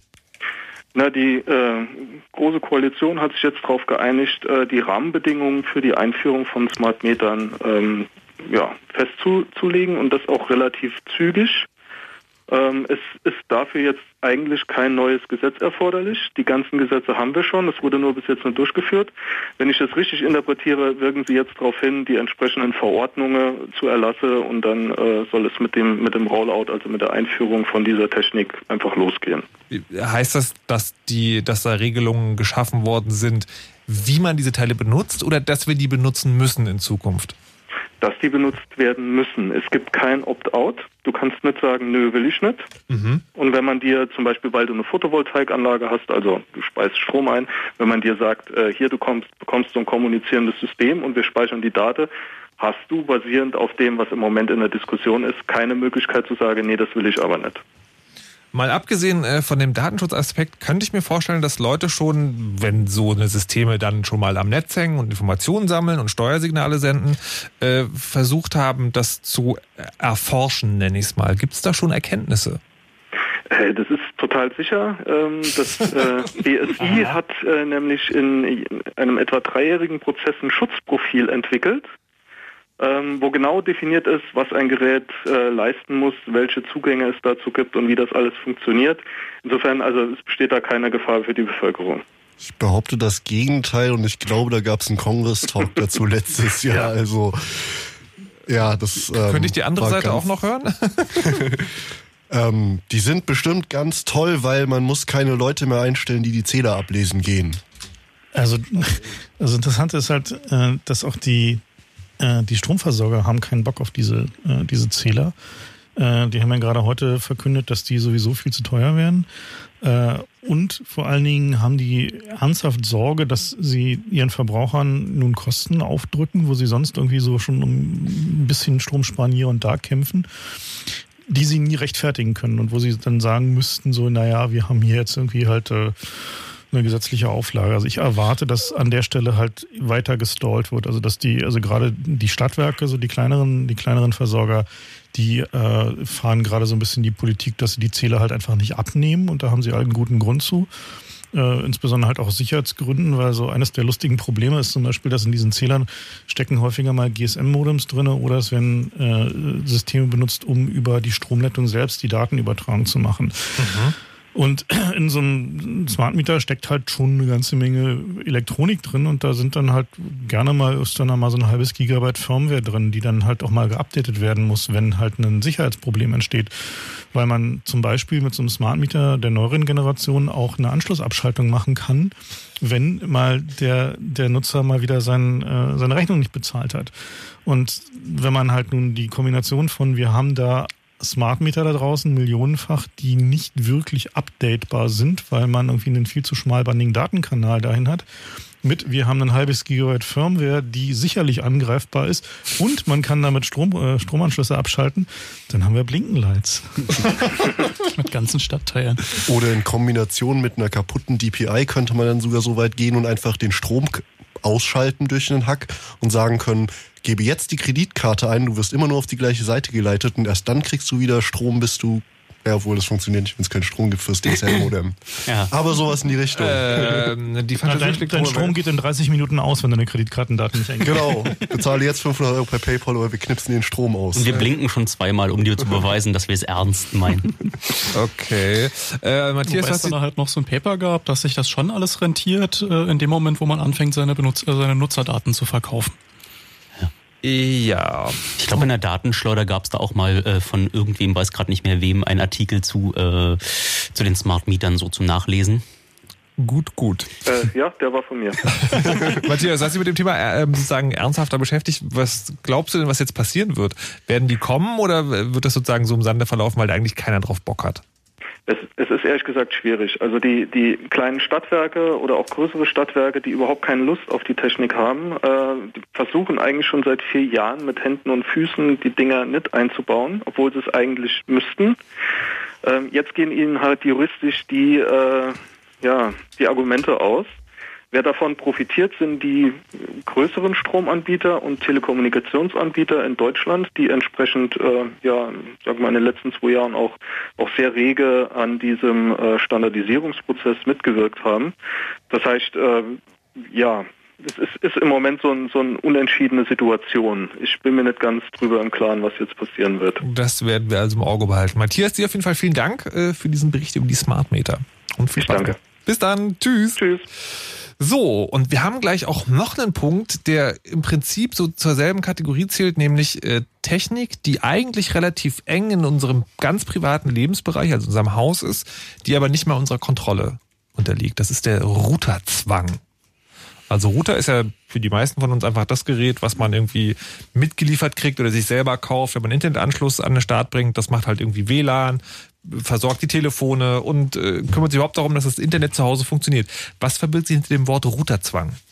Also mit dem Wort Routerzwang ist gemeint, dass du, wenn, wenn man sich eine DSL-Leitung nach Hause holt, der Provider unbedingt das DSL-Modem vom Provider mit dem, was weiß ich, roten oder Magenta-Label einem aufzwingt und man hat keine Macht, was anderes eigenes dorthin zu stellen, was unter seiner Kontrolle ist. Inklusive der Möglichkeit, dass der Provider selbst die Firmware in diesem Gerät updatet, du dich da auch nicht so wirklich drauf einloggen kannst, du auch deine Zugangsdaten nicht bekommst, sondern dein Internet fängt nicht an deiner Telefondose an, sondern dein Internet fängt an den Ports deines Routers an. Also die in Grenze zwischen dir und dem Provider verschiebt sich um ein Gerät weiter in deine Richtung das ist, hört sich ja total komfortabel an, weil ich muss mich da um nichts mehr kümmern. Oder was ist die Argumentation? Na, einerseits sehr komfortabel, aber andererseits, ja, kann man einfach, wenn man jetzt man könnte zum Beispiel auch sagen, du hast da vier Anschlüsse dran und für jeden Anschluss musst du zwei Euro mehr zahlen. Oder wenn du mehr als zwei Geräte dahinter anschließen willst, musst du auch mehr zahlen. Oder wenn du noch ISDN-Nummern von irgendwo draufschalten möchtest, von wem anders, kannst du nicht mehr deinen eigenen Voice-over-IP-Endpunkt benutzen, sondern musst den des Anbieters benutzen. Genau, du wirst einfach dazu gezwungen, Services oder Möglichkeiten zu nutzen, die dir dein Anbieter anbietet, auch wenn die technischen Möglichkeiten des Gerätes weit, weit drüber sind und du kannst deutlich mehr damit machen, aber dein Anbieter verbietet es dir einfach, weil er es kann. Also in der Praxis bedeutet das, dass wir einfach ein weiteres Gerät mehr im Haus rumstehen haben, weil ähm, wenn man dann diese Dinge nutzen möchte, muss man sich halt noch einen Router kaufen, den man vor seinen Router hängt. Na toll. Und wenn man Pech hat, darf darüber noch eine VPN-Verbindung dann nach Schweden aufbauen, um da wieder richtiges Internet zu bekommen. Also da kommt dann nicht mehr wirklich Internet aus der Wand, sondern irgendwie kastriertes Web oder Schlandnet oder Dazu kommen wir auch gleich noch äh, zum Stand, aber die, ähm, die, dieser Ruderzwang ist, der steht jetzt auch in diesem Koalitionsvertrag drin. Genau, der steht jetzt auch drinne. Äh, ich muss mal ein bisschen runterscrollen, dann sehe ich auch wieder den Abschnitt. Aber ja, sie, sie fordern das halt, äh, dass man halt ja, dem, also zum Beispiel, wenn der Kunde jetzt sagen möchte, du kriegst einen fertigen Router geschippt und du hast alles eingegeben, du musst nur noch anschließen und er tut. Aber zum Beispiel kriegst du ja nicht mehr die Zugangsdaten oder die Möglichkeit, deine eigene DSL-Einwahl zu machen mit deinem eigenen Router. Das geht teilweise nicht mehr. Und das wollen sie halt zurückfordern. Dass man halt wirklich sagt, wenn es technisch möglich ist und geht, wie zum Beispiel bei DSL, dass der Kunde sich einen eigenen Router holt, den er hinstöpselt, dann muss er diese Möglichkeit auch bekommen. Aha, also das, das ist ja neben, neben der Netzneutralität, äh, klingt das erstmal positiv. Das macht halt begrenzt Sinn. Also bei DSL kann man das halt machen, wo ich jetzt andere ähm, ja, äh, Anschlusstechnologien kenne, wo das jetzt eher eine schlechte Idee ist, dass da Hinz und Kunz seinen Router anschließt aus dem Mediamarkt und dann da einfach mal mitmacht. Ach, das ist die Telekom-Argumentation, die damals uns verboten hat, unsere eigenen Modems an das, äh, an die, die Telefonleitung zu schließen, weil ihnen da mal so ein ähm, Vermittlungszentrum abgebrannt ist, weil jemand da irgendwie 220 Volt auf die Amtsstromleitung draufgeschaltet hat. Aber ja, theoretisch äh, ist das die ähnliche, äh, ähnliche Sache, nur wenn du heutzutage deine DSL-Leitung kaputt machst, weil du einen Kurzschluss machst, dann ist das dein Problem. Aber wenn du ein kaputt konfiguriertes Kabelmodem hast und dann hast du auf diesem Kupferdraht nicht nur dich und die Gegenseite, sondern auch 200, 300 andere Kunden und die müssen alle mitleiden, dadurch, dass du nicht in der Lage bist oder zu blöd bist, deinen Router zu konfigurieren oder einfach böswillig.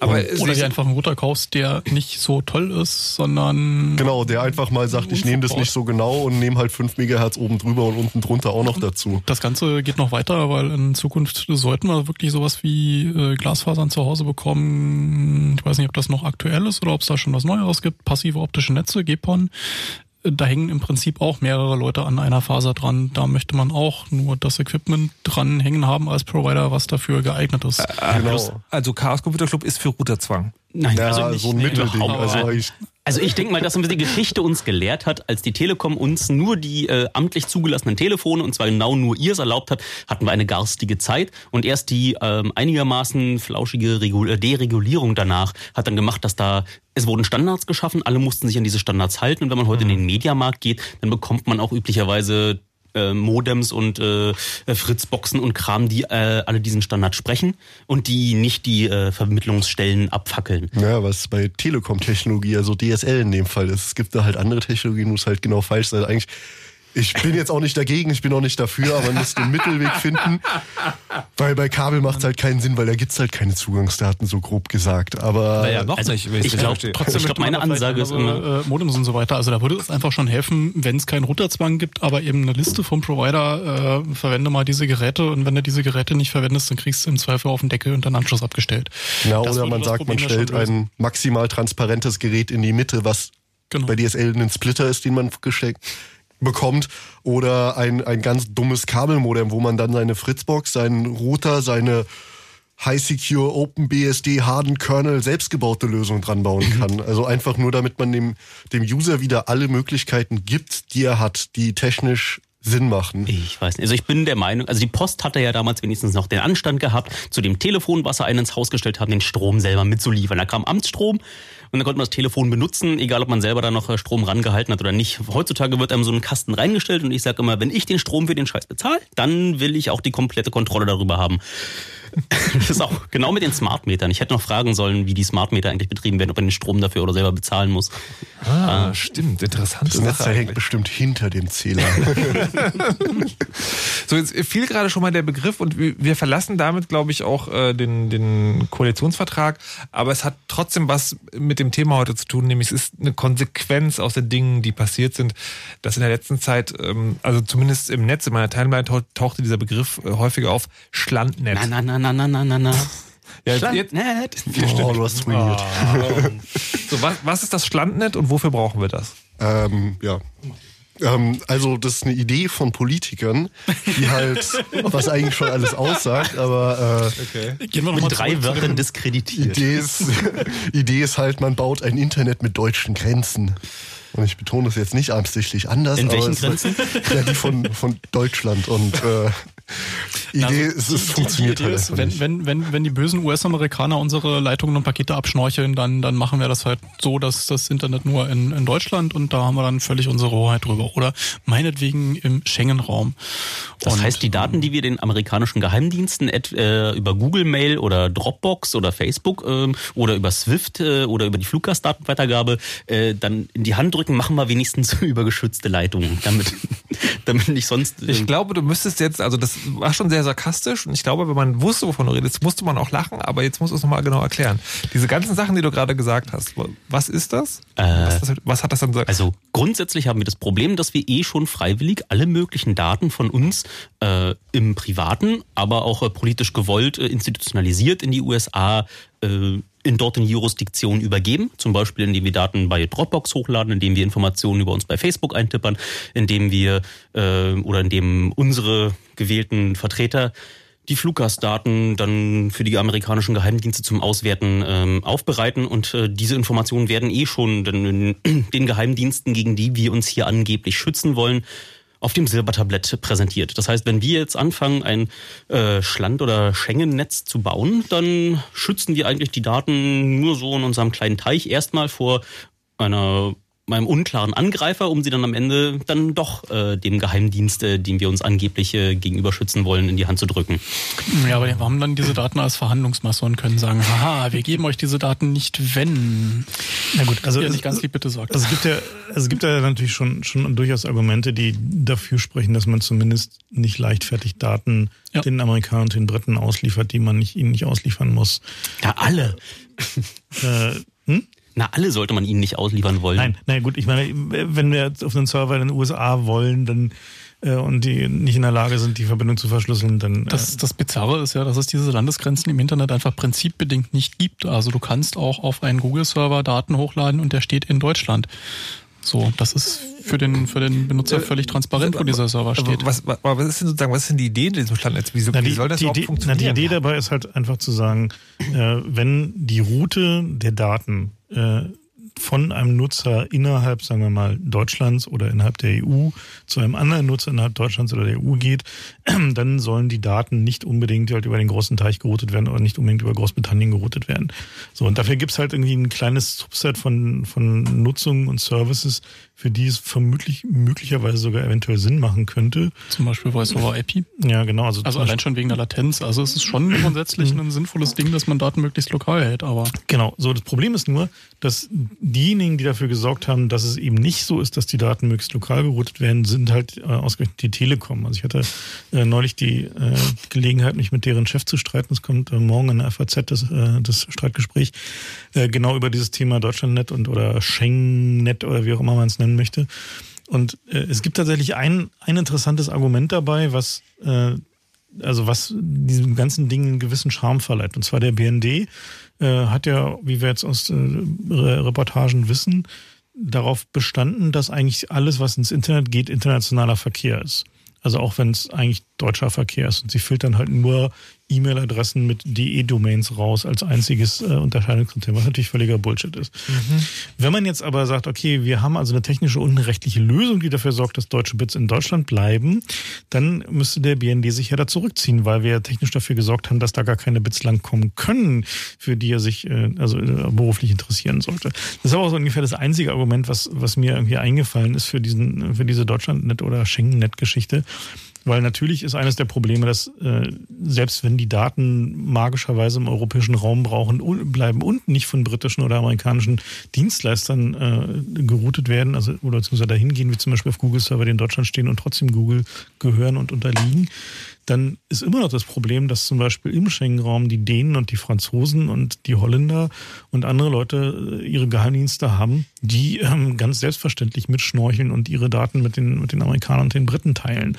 Also diese ganze Idee ist halt mehr so, naja, wir müssen doch jetzt mal irgendwas tun, irgendeine Idee muss doch jemand mal haben, um diesem, diesem ganzen Problem so ein bisschen Herr zu werden und äh, so, das ist halt so ein bisschen so eher der Gedanke dabei. Jetzt, also das Standnet ist, ich fasse das mal zusammen, was ich von euch gehört habe, Unsinn. Ähm, jetzt gibt's auch die Idee der Stand Cloud, könnte man quasi sagen. Also äh, im Rahmen dieses so, ja, die großen Dienste, die halt alle total gerne benutzen, die sind halt, die sitzen meistens in den USA, was ist halt schwierig macht. Jetzt gibt's die Idee, ja, das ist doch eine Chance für die deutsche Internetindustrie, dass sie jetzt sozusagen ähm, ja, Dienste Wir wollen anbieten auch kann. einen Teil vom Kuchen mit den Daten haben. Ja, aber es funktioniert halt noch nicht, weil alles, was die Amis Ja, gerade bauen, also die ganzen Startups, funktioniert die schon, man muss das nur auf, auf solidere Beine stellen. Ja. Wenn daraus wirklich eine Förderung von kleinen innovativen Unternehmen und von Open Source, äh, äh, Krypto und dergleichen äh, wird, Ja, gerne. Bitte. Also man kann sowas wie Dropbox auch bauen in Open Source mit äh, kryptografisch gesichert, mit äh, distributed. Äh, muss man ein bisschen Geld drauf werfen, muss Leute, äh, kleinere Firmen sich darum äh, balgen lassen um so einen Kuchen und das nicht an, keine Ahnung, T-Systems oder äh, die üblichen Verdächtigen äh, vergeben, sondern einfach, äh, wie die Amis das da gemacht haben im Silicon Valley, einfach mal ein bisschen Geld mit der Gießkanne darüber äh, streuen lassen, aber wie darauf achten, dass es äh, kleine Firmen sind, kann man, kann man so auch. Äh ja, da ist dann halt, ist halt ein Konflikt mit Lobbyismus und sonst was, weil die Kleinen kriegen seltenst die Chance. Und am Ende ist halt einfach der Punkt, weil die Leute hören und kennen Dropbox, also benutzen sie Dropbox, weil sie googeln nach Dropbox. Und wenn dann nicht in Deutschland was anderes auftaucht, dann benutzen sie halt den Service und machen sich halt seltenst Gedanken dazu, wo das jetzt herkommt, weil man kann ja jetzt halt auch, es gibt schon Dropbox-Servers, die halt in Deutschland gehostet werden, nur sie benutzt keiner, weil man findet sie nicht oder andere Sachen sind halt einfach ja, besser erreichbar. Aber, aber das ist ja tatsächlich eine grundlegende Frage. Also nicht irgendwelche Services nur hier zu haben, sondern gezielt ähm, Softwareentwicklung, User-Interface-Entwicklung und so weiter. Das ist alles Zeug, wo Leute wenn sie es nebenbei machen, ja, kommt was bei rum. Aber wenn man das wirklich professionell fördert und sagt, okay, wir haben als EU das Ziel, dass wir unseren Bürgern Tools an die Hand geben wollen. Ja, wir fördern Open Source Softwareentwicklung ähm, über das Übliche hinaus, dass sich Leute wirklich mal die Zeit nehmen können, was zu bauen, was dann Hand und Fuß hat, was ein cooles äh, User Interface hat, was bedienbar ist, was benutzbar ist. Äh, ja, da fangen sie ja. ja, jetzt an. Also Freifunk kriegt jetzt, glaube ich, vom MABB Förderung, mhm. genau um halt ein dezentrales Netz aufzubauen. Und so langsam wird das halt öfters mal gemacht mit anderen Projekten. Aber sobald dann halt, wenn es um sowas wie eine Berlin City Cloud oder sonst was, wie das Ding hieß, was ich letztes gelesen habe, und dann liest du da, dass es von IBM und Siemens betrieben wird. Und dann aber ist halt die, die noch, noch mal eine andere Idee zu sagen. Also hier geht es ja darum, dass, sagen, dass die Firma dann nicht in den USA sitzt, sondern es ist halt immer noch eine zu große Firma, wie ihr auch sagt. Ja. Aber wäre es nicht auch sozusagen noch eine Strategie, dass die, dass es diese Cloud, die ja letztendlich auch nur irgendwo Rechenkraft ist, also ein Rechner, dass die zu den in die Wohnung der Leute äh, wandert? Also ich habe es jetzt selber mal ausprobiert und habe sozusagen so einen kleinen Kasten mit am Schreibtisch stehen, der für mich die Cloud ist, der auch schneller ist als die Dropbox. Ja, was, ben, ja, was benutzt du denn da? Nee, um, nee, nee, welche, welche Technologie darunter benutzt du denn? Das ist ja schon genau der Weg. Du hast ja dann einen BitTorrent BitTorrent-Sync-Client, der irgendwie auch dieses BitTorrent-Protokoll, wo die Leute eh schon vertraut mit sind, äh, benutzt, um die Daten auszutauschen. Und äh, wenn man die Idee noch ein bisschen zu Ende denkt, dann kann jeder sich äh, zu Hause auf seinem PC diese Software da installieren oder meinetwegen sogar auf seinem Router und hat dann äh, eine distributierte Deutschland-Cloud, in der kryptografisch gesichert die Daten hingepackt werden. Kann man ja von ausgehen. Aber haltet ihr das sozusagen für, für was Erstrebenswertes, was man vielleicht äh, vorwärts bringen soll? Das ist so eins der großen Mangos, was man, äh, was, was wir gerade haben, was wir vorhin auch erzählt haben. Irgendjemand, der ein bisschen größere Mengen von Dateien austauschen möchte mit einem Kollegen oder so, hat halt das Problem, dass äh, das außer in Dropbox nirgendwo so richtig bequem funktioniert. Ja, es scheitert halt einfach daran, dass die Software, die verfügbar ist, entweder Enterprise ist und sofort ausführbar und extrem viel Lizenzasche nimmt. Und die andere Lösung ist zwar auch toll, Open Source, aber halt, naja, sie ist halt für Nerds designt und nicht von einem Interface-Designer, der sich auch mal damit beschäftigt hat, wie eine normale Bürokraft irgendwie sowas benutzt.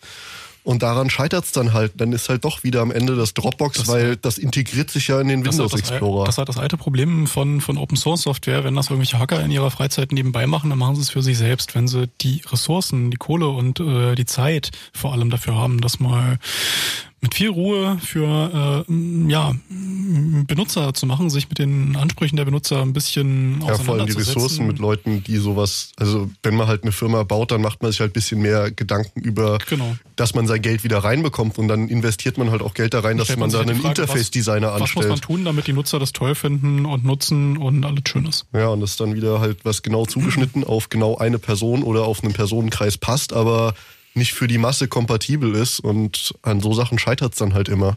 Hm. Aber vielleicht äh, klappt es ja doch noch. Wir sind äh, jetzt vom von Snowden über den großen Koalitionsvertrag in die Cloud, dort unter unseren Schreibtisch und jetzt erstmal zu den Nachrichten mit Wetter und Verkehr und danach gleich noch eine halbe Stunde hier Chaos Radio im Blue Moon. Den, äh, ja, hier noch ein bisschen Musik machen. Ja? Zwei, drei, vier, fünf, sechs, sieben. Wenn ihr diesen Song und diesen Song und diesen Song mal live und unplugged hören wollt, Dann haben wir genau das für euch. Fritz präsentiert Royal Republic. Live und unplugged.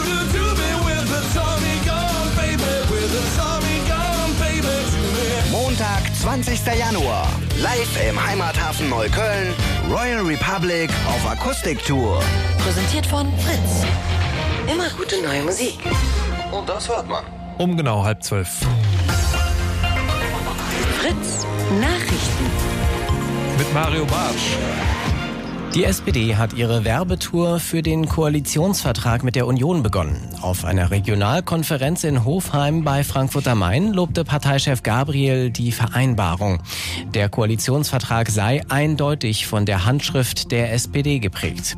Gabriel betonte vor allem die Erfolge in der Renten- und Arbeitsmarktpolitik, wie die geplante Einführung eines flächendeckenden Mindestlohns. Zum ersten Mal entscheidet die Parteibasis, ob die Sozialdemokraten eine große Koalition eingehen. Das Ergebnis der Mitgliederbefragung soll am 14. Dezember feststehen. Europa fährt beim Ostpartnerschaftsgipfel in Litauen einen harten Kurs gegenüber der Ukraine. Luxemburgs Premier Juncker forderte in Vilnius, der Fall der inhaftierten Oppositionsführerin Timoschenko müsse gelöst werden. Außerdem müsse der ukrainische Präsident Janukowitsch innere Reformen umsetzen. Vor dem Gipfel hatte die Ukraine ein Abkommen mit der EU über einen vertraglichen Zusammenschluss und freien Handel auf Eis gelegt. Bei dem Treffen will die EU ihre Beziehungen zu den sechs früheren Sowjetrepubliken Ukraine, Weißrussland, Armenien, Aserbaidschan, Georgien und Moldau weiter vertiefen. Der Polizei ist ein Schlag gegen ein internationales Netzwerk von Autodieben gelungen. Bei einer Großrazzia in Niedersachsen, im Saarland und in Nordrhein-Westfalen nahmen die Fahnder zahlreiche Verdächtige fest. Der Schwerpunkt der Aktion lag im Ruhrgebiet. Die professionell arbeitende Autoschieberbande stahl zum Teil Entschuldigung, jetzt habe ich mich verschluckt. Ähm, stahl zum Teil hochwertige Autos, die sie anschließend zerlegte. Einzelteile wie Motoren wurden dann ins Ausland verschoben. Ziele waren unter anderem Osteuropa und die Benelux-Staaten. Sport. Eintracht Frankfurt hat in der Europa League vorzeitig die K.O.-Runde erreicht. Die Frankfurter gewannen beim französischen Club Girondin Bordeaux mit 1 zu 0 und sind damit vor dem letzten Spieltag Gruppensieger. Auch der SC Freiburg darf weiter auf den Einzug in die Zwischenrunde hoffen. Die Freiburger gewannen ihr Spiel gegen den tschechischen Verein Slovan Liberec mit 2 zu 1. Das Wetter. Die aktuellen Temperaturen in Berlin-Köpenick 6, in Charlottenburg noch 7 Grad. Prenzlau und Wiesenburg melden 5 Grad, Falkensee und Eisenhüttenstadt 6 Grad. Heute Nacht ist es meist nur locker bewölkt und es bleibt trocken. Die Temperaturen sinken auf plus 2 bis minus 1 Grad. Am Tag ist es dann dicht bewölkt und von Westen zieht Regen zu uns bei maximal 4 bis 6 Grad plus. Verkehr. Stadtverkehr Berlin A115 Avus stadteinwärts. Zwischen dem Parkplatz Dreilinden und Kreuz Zehlendorf sind zwei Spuren und die Ausfahrt gesperrt. Da wird die Fahrbahn erneuert. Charlottenburg, der Rohrdamm, ist heute Nacht zwischen Saatwinklerdamm und Nonnendammallee in beiden Richtungen gesperrt. Da wird gebaut. Nach Brandenburg A11 Berlin Richtung Pomellen. Zwischen Warnitz und Gramzow gab es einen Unfall. Die rechte Spur ist dort blockiert. Und B101 Mariendorf-Trebin. Vorsicht zwischen Ludwigsfelde und Tyro in beiden Richtungen. Da sind nämlich Tiere auf der Fahrbahn unterwegs. Wo es geht, gute Fahrt. Fritz ist eine Produktion des RBB. Und wenn ihr Fritz als App auf eurem Handy wollt, dann holt euch jetzt die Fritz-App. Kostenlos. Jetzt in eurem Google Play und App Store. Die Fritz-App. Fritz.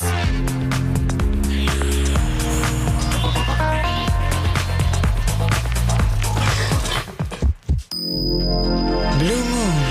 Die zwei Sprechstunden. Eine halbe Stunde haben wir noch im Chaos Radio im Blue Moon, wo es heute um einen Jahresrückblick ging.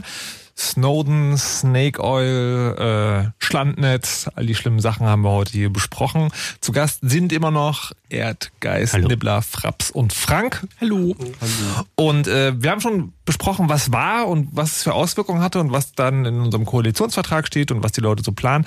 Was ist denn eure Idee davon, was im nächsten Jahr uns so beschäftigen würde? Also was ich erstaunlich fand, ist, dass mal abgesehen von dieser ganzen Geheimdienstsache, die halt ziemlich groß ist, aber das so netzpolitisch scheint es, oder wie, wie heißt es, digitalpolitisch, äh, nicht alles verloren ist, sondern es gibt schon zumindest ein paar Ansätze, die irgendwie wenigstens diskutabel sind. Naja, natürlich können auch Regierungspolitiker nicht daran vorbei, dass wir nun mittlerweile in einem vernetzten Zeitalter leben und äh, digitalen Technologiepolitik in allen Politikbereichen äh, ja, wichtig wird.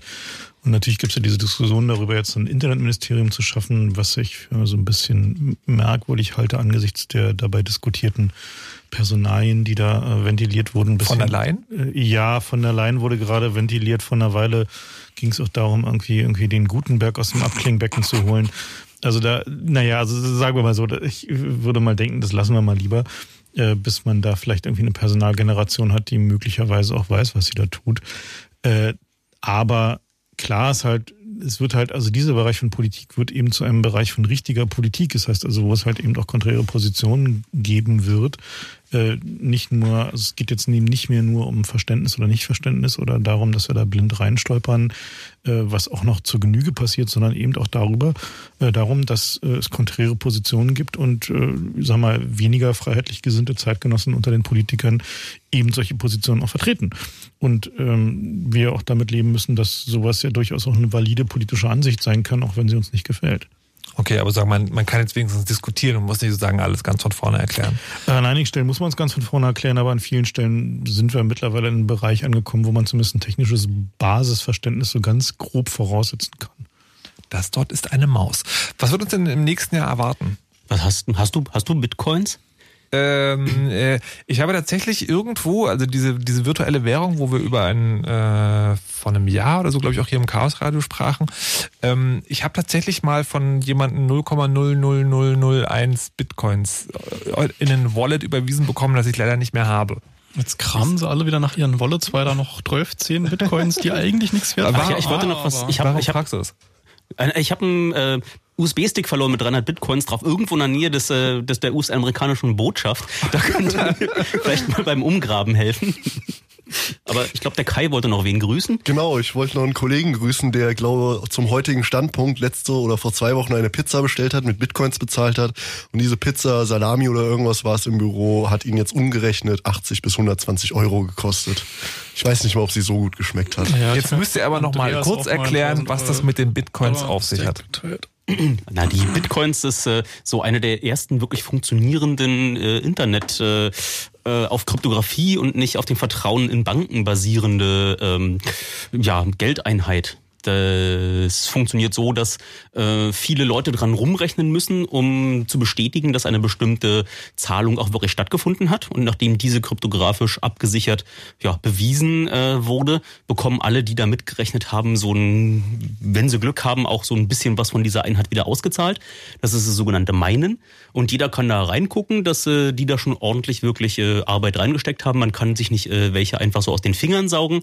Und äh, dieses äh, kryptografisch gesicherte Geld ist äh, ja weltweit äh, verfügbar für jeden, der einen Computer hat. Und ähm, der Kurs dieser Bitcoins ist in den letzten Wochen und Monaten sprunghaft angestiegen. Ja, im halben Jahr eigentlich von, glaube ich, einem Euro oder zwei rum für einen Bitcoin und jetzt steht er gerade bei 800 Euro. Sind ja. schon über 1000. Nee, das war 1000 Dollar. Dollar. Also, aber er war ziemlich kurz vorm Scheitern und die Leute haben eigentlich gesagt, macht keinen Sinn mehr. Ich hab und inzwischen sitzen sie halt da und so, ja, die, die 5 Euro von damals sind jetzt irgendwie 10.000 Euro. Ich habe äh, gerade nochmal nachgeguckt, Chaos Radio 169 am 30.06.2011 war über Bitcoins. Und damals war so die gängige Meinung, äh, dass auch die Leute, die sich damit auskannten, sagten so, naja, das ist ein sehr interessantes Experiment und das ist total spannend, aber das ist sozusagen ein Schritt in der Entwicklung und der nächste oder der übernächste, der wird dann sozusagen eine richtige virtuelle Währung. Wie ist das gekommen, dass es Bitcoin immer noch gibt? Also so eine schöne Blase hatten wir schon lange nicht mehr. Na, es gibt ein paar ganz handfeste Gründe dafür. Einer davon ist, dass Bitcoin es ermöglicht, relativ problemlos äh, Geld zwischen Währungen hin und her zu bewegen, was sonst in einigen Ländern, insbesondere China, schwierig ist. China hat ja eine interne und eine externe Währung, den Renminbi und den Yuan. Und zwischen denen Geld zu tauschen ist stark reguliert. Also das kann man nicht ohne weiteres tun. Äh, nun kann man aber auf diversen Börsen äh, sowohl Bitcoins für Yuan kaufen und für Renminbi verkaufen und umgekehrt. Das heißt also, da gibt es plötzlich einen Weg äh, mit dieser digitalen Währung relativ problemlos äh, zwischen diesen beiden regulierten Währungen hin und her zu tauschen und so ist es auch an anderen Stellen. Und Bitcoins sind, was irgendwie, sag mal, die Beweglichkeit und die Flüssigkeit des Geldes angeht, quasi allen anderen Währungen überlegen, äh, weil man sie tatsächlich auch offline speichern kann. Man ist nicht von einer zentralen Entität abhängig, die irgendwie bei PayPal oder so die Accounts sperren kann. Man muss sich nicht ausweisen. Das ist also eine, quasi alle Vorteile einer digitalen Währung, wie man sie schon immer mal haben wollte. Und dementsprechend wird sie auch an allen möglichen Stellen benutzt, die völlig unerwartet waren. Also wo man nicht dachte, dass es ein Problem gibt, zum Beispiel Geld von A nach B zu bewegen, es aber solche Probleme gab, die wir einfach schlicht nicht kennen, weil es hier meistens kein, kein großes Problem ist. Äh, und wo Leute Bitcoin entdecken und anfangen es zu benutzen. Ich denke, es, also es gibt ja nicht nur Bitcoin, sondern auch eine Menge andere solcher Währungen. Also die nächstgrößere ist sogenannte Litecoin die mathematisch ein bisschen anders funktioniert, aber denselben Prinzipien folgt. Die, diese Währungen werden, denke ich mal, sehr viel größer und sehr viel umfangreicher werden, als wir das noch so vor einem Jahr oder zwei angenommen haben. Okay. Ja, bitte? Ich wollte nur auf die Uhr gucken, wir haben da noch... Genau, wir, wir haben, wir haben noch ein bisschen was... den Kongress reden, genau. Der, der, halt, der, ähm, der Herr Erdgeist wollte vorher noch den, den Tweet einer wichtigen Persönlichkeit äh, zum Besten geben. Das war ja, das war das Weiße Haus und die haben vorgestern getwittert, dass äh, sie total stolz darauf sind, dass noch vor fünf Jahren nur äh, sechs Prozent der weltweiten ähm, Smartphones mit äh, US-amerikanischen Betriebssystemen gelaufen sind damals gab es halt nicht so viel und inzwischen sind es 80 Prozent. Und die sind da total stolz drauf, aber ich sehe es als äh, Problem an, dass wir inzwischen in Europa mit Infrastruktur durch die Gegend laufen, die wir selbst nicht kontrollieren, die in den USA hergestellt und von dort kontrolliert und geupdatet wird. Und Na, das Wichtige ist, dass äh, sie aus den äh, USA geupdatet wird und es dort Gesetze gibt, die vorschreiben, dass Firmen im Zweifel äh, Leuten Updates einspielen können müssen, die kompromittiert sind. Ob das wohl auch für die neue Xbox One und die Kinect gilt? Na, aber hm. Die dich in 3D erfassen und aufnehmen damit und die im Prinzip immer online ist. Das war sehr spannend. Ähm, das würde ich noch kurz erzählen wollen. Äh, die, die Xbox One Kinect ist ja jetzt ähm, letzte Woche erschienen, die neue Spielekonsole. Und am Anfang hatte Microsoft ja geplant, dass die Kamera, die zu dieser Spielekonsole gehört, die ganze Zeit ins Wohnzimmer reinguckt und auch lauscht, damit man sagen kann, Xbox startet das Spiel. Und das gab dann so heftigen Protest, dass das nicht mehr gemacht wurde. Und ich war auf der Gamescom dieses Jahr und da hat so ein Entwickler von Xbox hat das da vorgestellt und meinte so, ja, ja, man kann das jetzt ausschalten, aber das will ja eh keiner. Aber ich lese tatsächlich tatsächlich erstaunlich viel, die das äh, nicht mehr wollen. Aber diese Informationen von wegen, die Firma muss dir auch Zugriff gewähren, ist auch nicht ganz unspannend. Also ich bin tatsächlich, ähm, das war so ein Thema, das das meanderte jetzt immer so ein bisschen durch, dieses Technik in unseren Haushalten, die aber gar nicht mehr unter unserer Kontrolle sind. Also da haben wir zum Beispiel die Spielekonsole, die immer online ist. Da haben wir den Stromzähler, der immer online ist. Da ist der Router, der uns nicht mehr gehört. Also ich glaube, das könnte möglicherweise ein Thema sein, das uns im nächsten Jahr das eine oder andere Mal beschäftigt. Und ich hoffe, ihr werdet in eurem Beruf berecht äh, und ähm, erforscht die entsprechenden Geräte, damit man sie... Da schon Spatzen von den von was pfeifen die eigentlich immer? Auf jeden Fall habe ich sie pfeifen hören, dass der CCC demnächst da mal die Smart Meter ein wenig intensiver noch unter die ah. Lupe nehmen wird. So, und dann gibt es ja diesen Kongress. Genau, wir haben wie jedes Jahr zwischen dem 27. und dem 30. Äh, unseren berühmten großen Kongress. Dieses Jahr, also Dezember, äh, dieses Jahr zum 30. Mal ist der 30C3, also der 30. Chaos Communication Congress. Und wir sind ja letztes Jahr schon mit dem Kongress nach Hamburg gezogen, weil wir in Berlin einfach schlicht kein Gebäude mehr gefunden haben, was so viel Platz Langsam, Frank, langsam. Der Chaos Communication Kongress. Was ist das? Was passiert da? Also jetzt machen wir das 30 Jahre, muss man das noch erklären? Ja, möglicherweise gibt es Leute, die noch nie dort waren, Nein. aber die denken, das wäre vielleicht interessant, wenn man ihnen nur erzählen würde, was dort passiert. Ah. Du warst doch auch schon mal da, oder? Ach, so ist es. Also, der Chaos Computer Club veranstaltet einmal im Jahr so eine Veranstaltung, wo einfach alle Nerds aufeinander kommen. Das und ist wie Universität und Party gleichzeitig. Da versuchen wir ja, in möglichst entspannter Atmosphäre nur schlaue Menschen zusammenzubringen, die sich gegenseitig Dinge erklären, sei es in einem organisierten Vortragsprogramm oder sei es äh, abends bei der Bar oder sei es im Bällebad oder sei es in den sogenannten Assemblies. Das sind so äh, einigermaßen spontan selbst organisierte Zusammentreffen von Leuten mit äh, ähnlichen Interessen. Und da geht es eigentlich größtenteils um den Austausch von Wissen und mit dem äh, mit den Kameras, die wir auf die Vorträge halten, versuchen wir auch so ein bisschen Bibliothek zu spielen, dieses Wissen für die Nachwelt und äh, alle Interessierten auch ähm, ja, für umsonst äh, zur Verfügung zu stellen.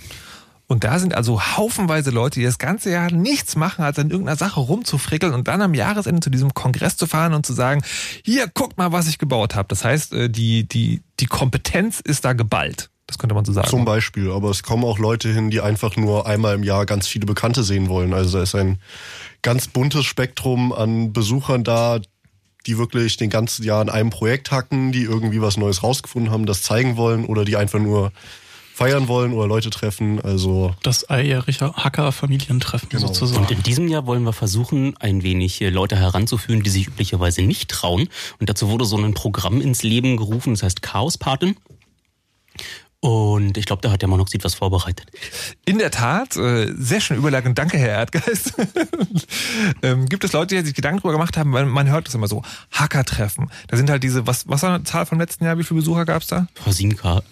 7000 Leute und man steht als äh, als möglicherweise neuer, also die Einladung ergeht immer vor dem Kongress und man sagt, ihr könnt wirklich alle kommen, ihr müsst keine Ahnung haben, ihr müsst nur neugierig sein, aber man traut sich dann nicht so richtig. Man denkt so, ah, aber die sind ja alle so und dann mögen mich und da haben sie jetzt Leute gedacht, hey, wir machen das anders. Wir wollen die Leute quasi ihnen eine Möglichkeit bieten, nichts zu wissen und trotzdem irgendwie sich zurechtzufinden. Und Fiona ist eine von den Leuten, die es mit organisiert und die habe ich halt gefragt, Chaospatin, was ist denn das eigentlich? Die Chaospatinnen ist, das ist eine Idee, die jetzt Realität geworden ist. Ähm, und äh, ja, was wir machen ist einerseits Leute ermutigen, zum Kongress zu kommen die bisher aus irgendwelchen Gründen vielleicht Angst davor hatten oder Berührungsängste. Und andererseits Leute, die jetzt zum ersten Mal dabei sind, begleiten und ihnen einen schönen Kongress ermöglichen. Wie genau sieht das aus? Nehmt ihr sie an der Hand und zieht sie durch die Kongresshallen? Äh, am ersten Tag vielleicht, ja. also einerseits ist eigentlich zwei Phasen. Einerseits sind wir vor dem Kongress für die Leute da und ähm, wir stehen mit ihnen in E-Mail-Kontakt und sie können uns alle möglichen Fragen fragen. Und andererseits, die zweite Phase ist dann auf dem Kongress. Dort nehmen wir sie tatsächlich am ersten Tag in Empfang und machen mit ihnen eine Führung über das Gelände und zeigen ihnen ja, wo es tolle Workshops gibt, wo sie Mate herbekommen und äh, wo die Räume für die Talks sind und ähm, stellen auch mit ihnen zusammen ein Programm zusammen, entsprechend ihrer Interessen. Und ähm, einmal am Tag treffen wir uns alle, damit sich die Leute auch untereinander kennenlernen, die Chaospaten, Kinder sozusagen. Äh, bevor man sozusagen eine Patin in Anspruch nimmt, muss man erst überhaupt das, die, ähm, die Motivation verspüren, auf diesen Kongress zu fahren. Warum sollte man das tun? Weil der Kongress super toll ist und total interessant. Und ähm, ich meine, es gibt vielleicht bestimmte Gründe, warum die Leute das schon wissen, aber trotzdem Angst haben. Das können Hemmungen sein und auch da wollen wir ansetzen und sagen, ja, ihr müsst diese Ängste nicht haben. Auch wenn ihr jetzt keine krassen Hacker seid, äh, seid ihr trotzdem herzlich willkommen und auch ihr könnt dort ganz, ganz viele tolle Sachen mitnehmen. Es ist spannend und ich glaube, es gibt ein sehr, sehr breit gefächertes Programm, das sehr spannend ist. Also von Vorträgen über Workshops und es gibt tolle Leute kennenzulernen und ähm, viele, viele tolle Sachen zu sehen. Aber welche? Also hast du da irgendwie persönliche Highlights? Mm, ich persönlich freue mich unheimlich auf das Rohrpostsystem äh, namens Silk Road, das gerade in Arbeit ist. Und ich finde, das ist so ein sehr gutes Beispiel dafür, was man auch äh, so vom Kongress als Idee irgendwie mitnehmen kann. Da haben Leute eine völlig wahnsinnige Idee und setzen sie um. Wie ist denn das, wenn ich jetzt als Neuling auf den Kongress komme? Soll ich dann irgendwie die ganze Zeit kommen oder reicht ein Tag oder gibt es überhaupt eine Zeit, die besonders sinnvoll ist oder nicht? Als Teilnehmer? Ja, als Teilnehmer. Ich würde natürlich äh, den Leuten, die kommen, ans Herz legen, alle drei Tage zu kommen, weil es einfach so viel zu sehen gibt. Es ist ja jetzt seit letztem Jahr findet der Kongress in Hamburg statt, im CCH. Und das ist ein riesiges Areal auf fünf Stockwerken. Da verläuft man sich auch am zweiten Tag noch, weil es einfach so viel zu sehen gibt. Und ähm, es gibt auch an jedem Tag viele, viele interessante Talks. wenn man jetzt für einen Tag kommt, ist das natürlich auch in Ordnung, aber ich würde schon drei Tage den Leuten ans Herz legen. Nicht zuletzt, da man sicherlich am ersten Tag tolle Leute kennenlernt und ähm, das die weiteren Tage auch noch machen kann. Jetzt habt ihr ja gesagt, die macht die Chaospatin, weil es da so eine Berührungsangst gibt. Was glaubst du, woher kommt die? Naja, ich glaube, es ist bei jedem Kongress, der von ja, so etwas wie einem Expertinnen, Expertenkreis ausgerichtet wird, so dass man wie denkt, na ja, das sind vielleicht Leute, die kennen sich ganz toll aus mit Computern und ich bin selber, mir geht's ja genauso, ich bin ja äh, keine besonders tolle Programmiererin, geschweige denn eine Hackerin seit meinem ersten Lebensjahr. Aber ähm, und deswegen denkt man vielleicht, ja, man passt da nicht so ganz hin und man kann vielleicht den Talks nicht folgen, aber ich glaube, das wäre bei jedem, das wäre auch bei einem linken Marx-Lesekreis so, dass man irgendwie Berührungsängste hätte. Und zum anderen ist es natürlich auch ähm, einfach ein Kongress, der drei Tage lang geht und wo man, wenn man noch niemanden kennt, da gibt es dann total viele Menschen, man ist dann alleine ist das vielleicht auch so ein bisschen einschüchtern und ähm, natürlich so das Chaos-Partner-System ist offen für alle, aber richtet sich ja auch an Frauen und Mädchen, wollen insbesondere die ermutigen, weil die vielleicht noch eine zusätzliche Angst haben, da sie eine Frau unter wenigen sind. Ist das noch so? Ja, es gibt da schon noch einen großen Unterschied, aber das ändert sich ja auch zunehmend. Wie muss ich das dann machen, wenn ich da jetzt irgendwie mich betreuen lassen will? Na, am besten ist es, wenn du einfach ähm, an unsere E-Mail-List schreibst die ich gerade nicht im Kopf habe, aber wenn man auf die Eventseite vom CCC geht, da steht dann die äh, E-Mail und schreibst uns und sagst einfach, was dein Name ist, woher du kommst, was du so machst und was deine Interessen sind damit wir dir einen individuellen Ment äh, Paten oder eine Patin zuordnen können. Die setzt sich dann mit dir in Kontakt nach ein paar Tagen und ähm, die betreut dich dann, bis du dann da bist. Und wie ist die Reaktion bis jetzt darauf? Also sowohl einerseits äh, innerhalb, also die Veranstalter, wissen die davon? Ja, die wissen davon. Mittlerweile hat sich auch schon rumgesprochen. Spätestens jetzt wissen sie davon, ja. Und äh, wie finden die das? Gab es da schon Reaktionen?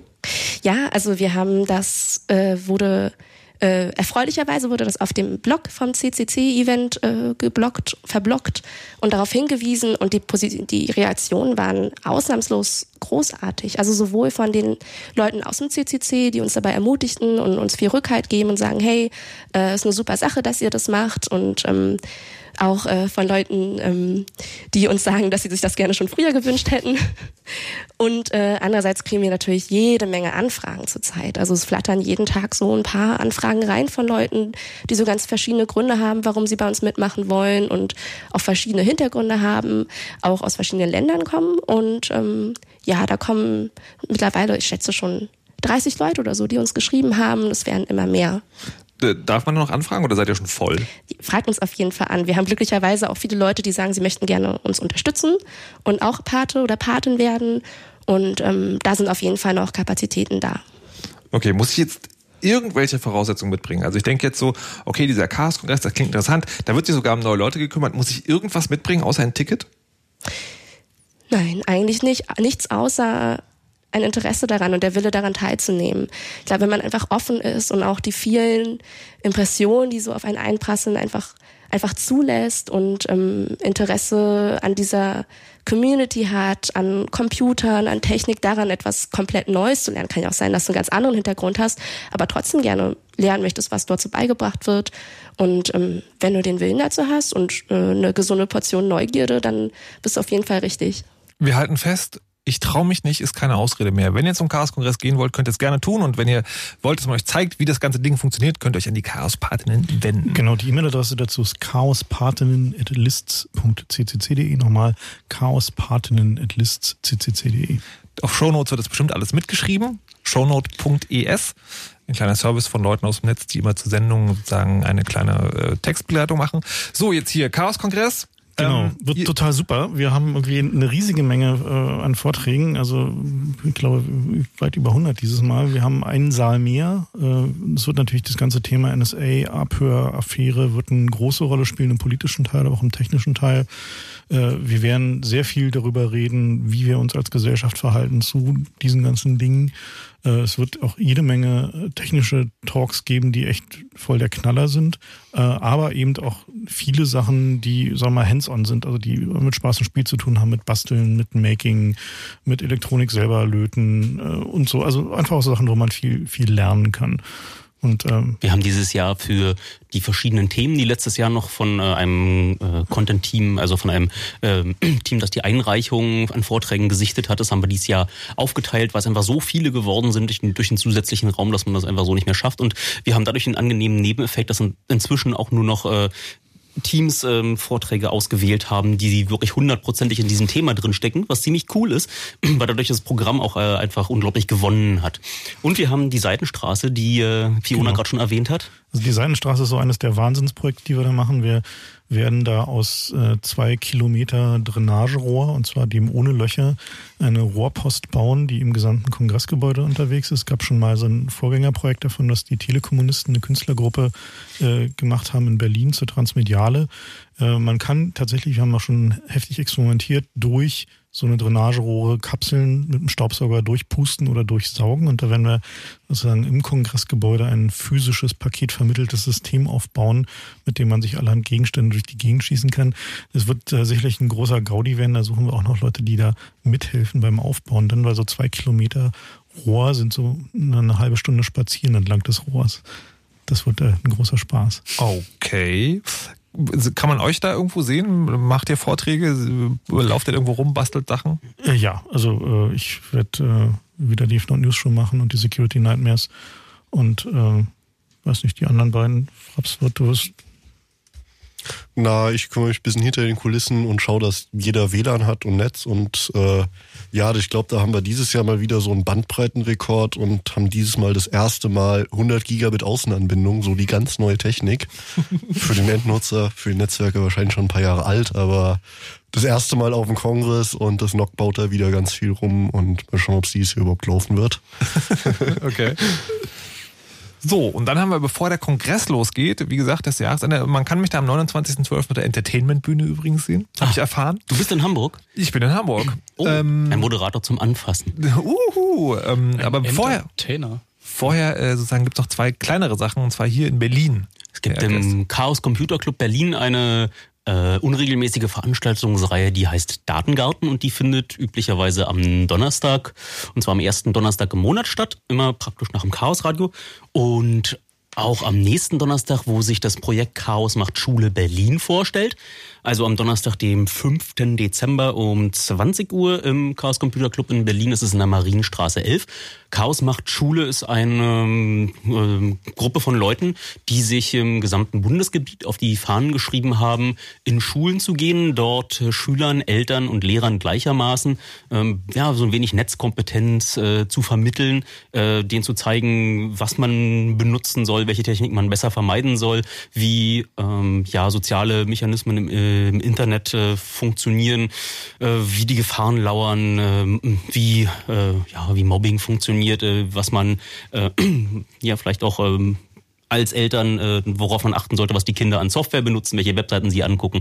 Also sowas ist ein sehr mir persönlich am Herzen liegendes Projekt, weil dort wirklich Leute sich gefunden haben und freiwillig äh, diesen Bildungsauftrag, den der Chaos Computer Club sich auch auf die Fahnen geschrieben hat, dann dort im, im Kleinen immer wieder umsetzen, um wirklich was zu bewegen.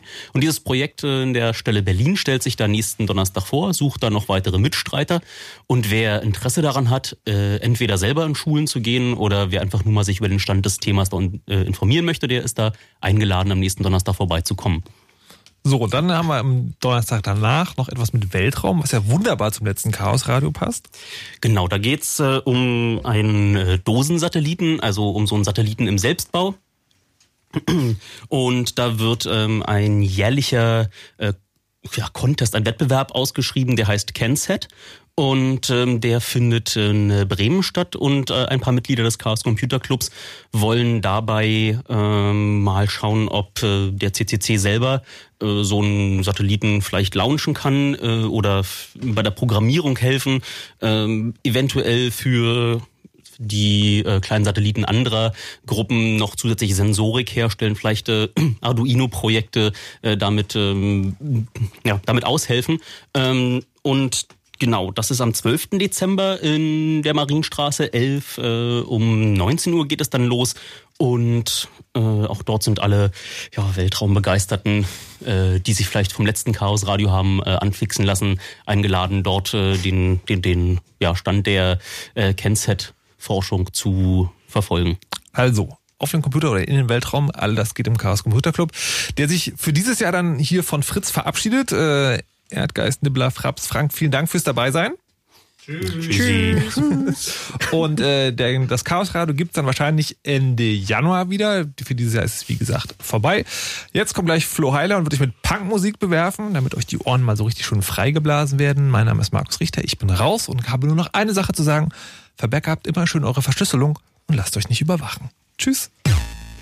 You know how all those bad boy rappers claim how much weed they drink and how many 40s they smoke. and how many women they've kissed with at the same time.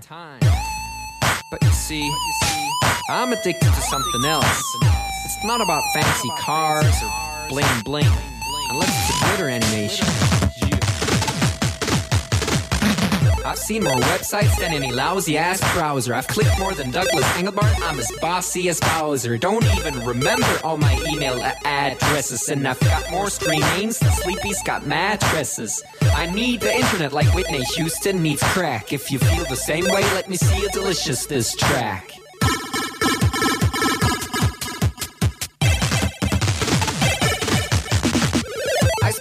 Time online than Tim Berners-Lee. When I go to a club, it's mostly a surf club, you see. I've cal paid more money than you've got pictures on Flickr. They call me the Uber YouTuber, MySpace clicker. I love amateur homepages and dirt style design. The interweb's a ghetto full of gustatory crime. Cross your fingers, make your hand look like a W and holla website.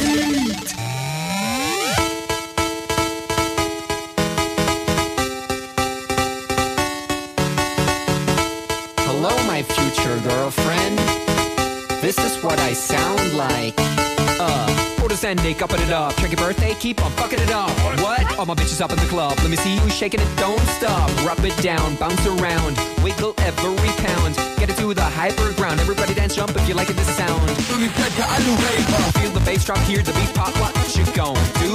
When it's time to take off, climb the rooftop, jump out of your shoe. It goes oohs, oohs, happy face balloons, unfadable pokey tunes, dance shitty cartoons, really hot wounds, hungover afternoons. The club's full with the whole sweaty nation. That seems out of the wrong medication. Rave invasion, it's a B-thing. Moin, kein Punkt, Peng. 1, 2, Polizei, 3, 4, Polizei,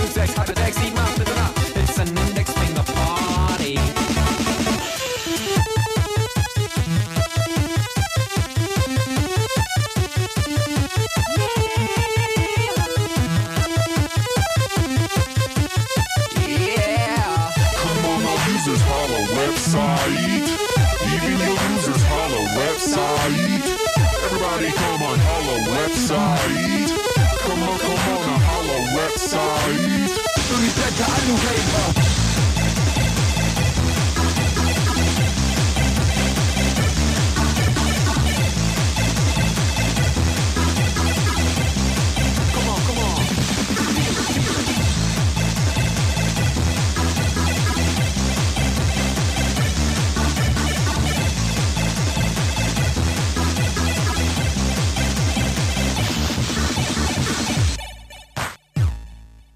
Don't forget I'm in your extended network. Biatch. Expo 2000. Blah.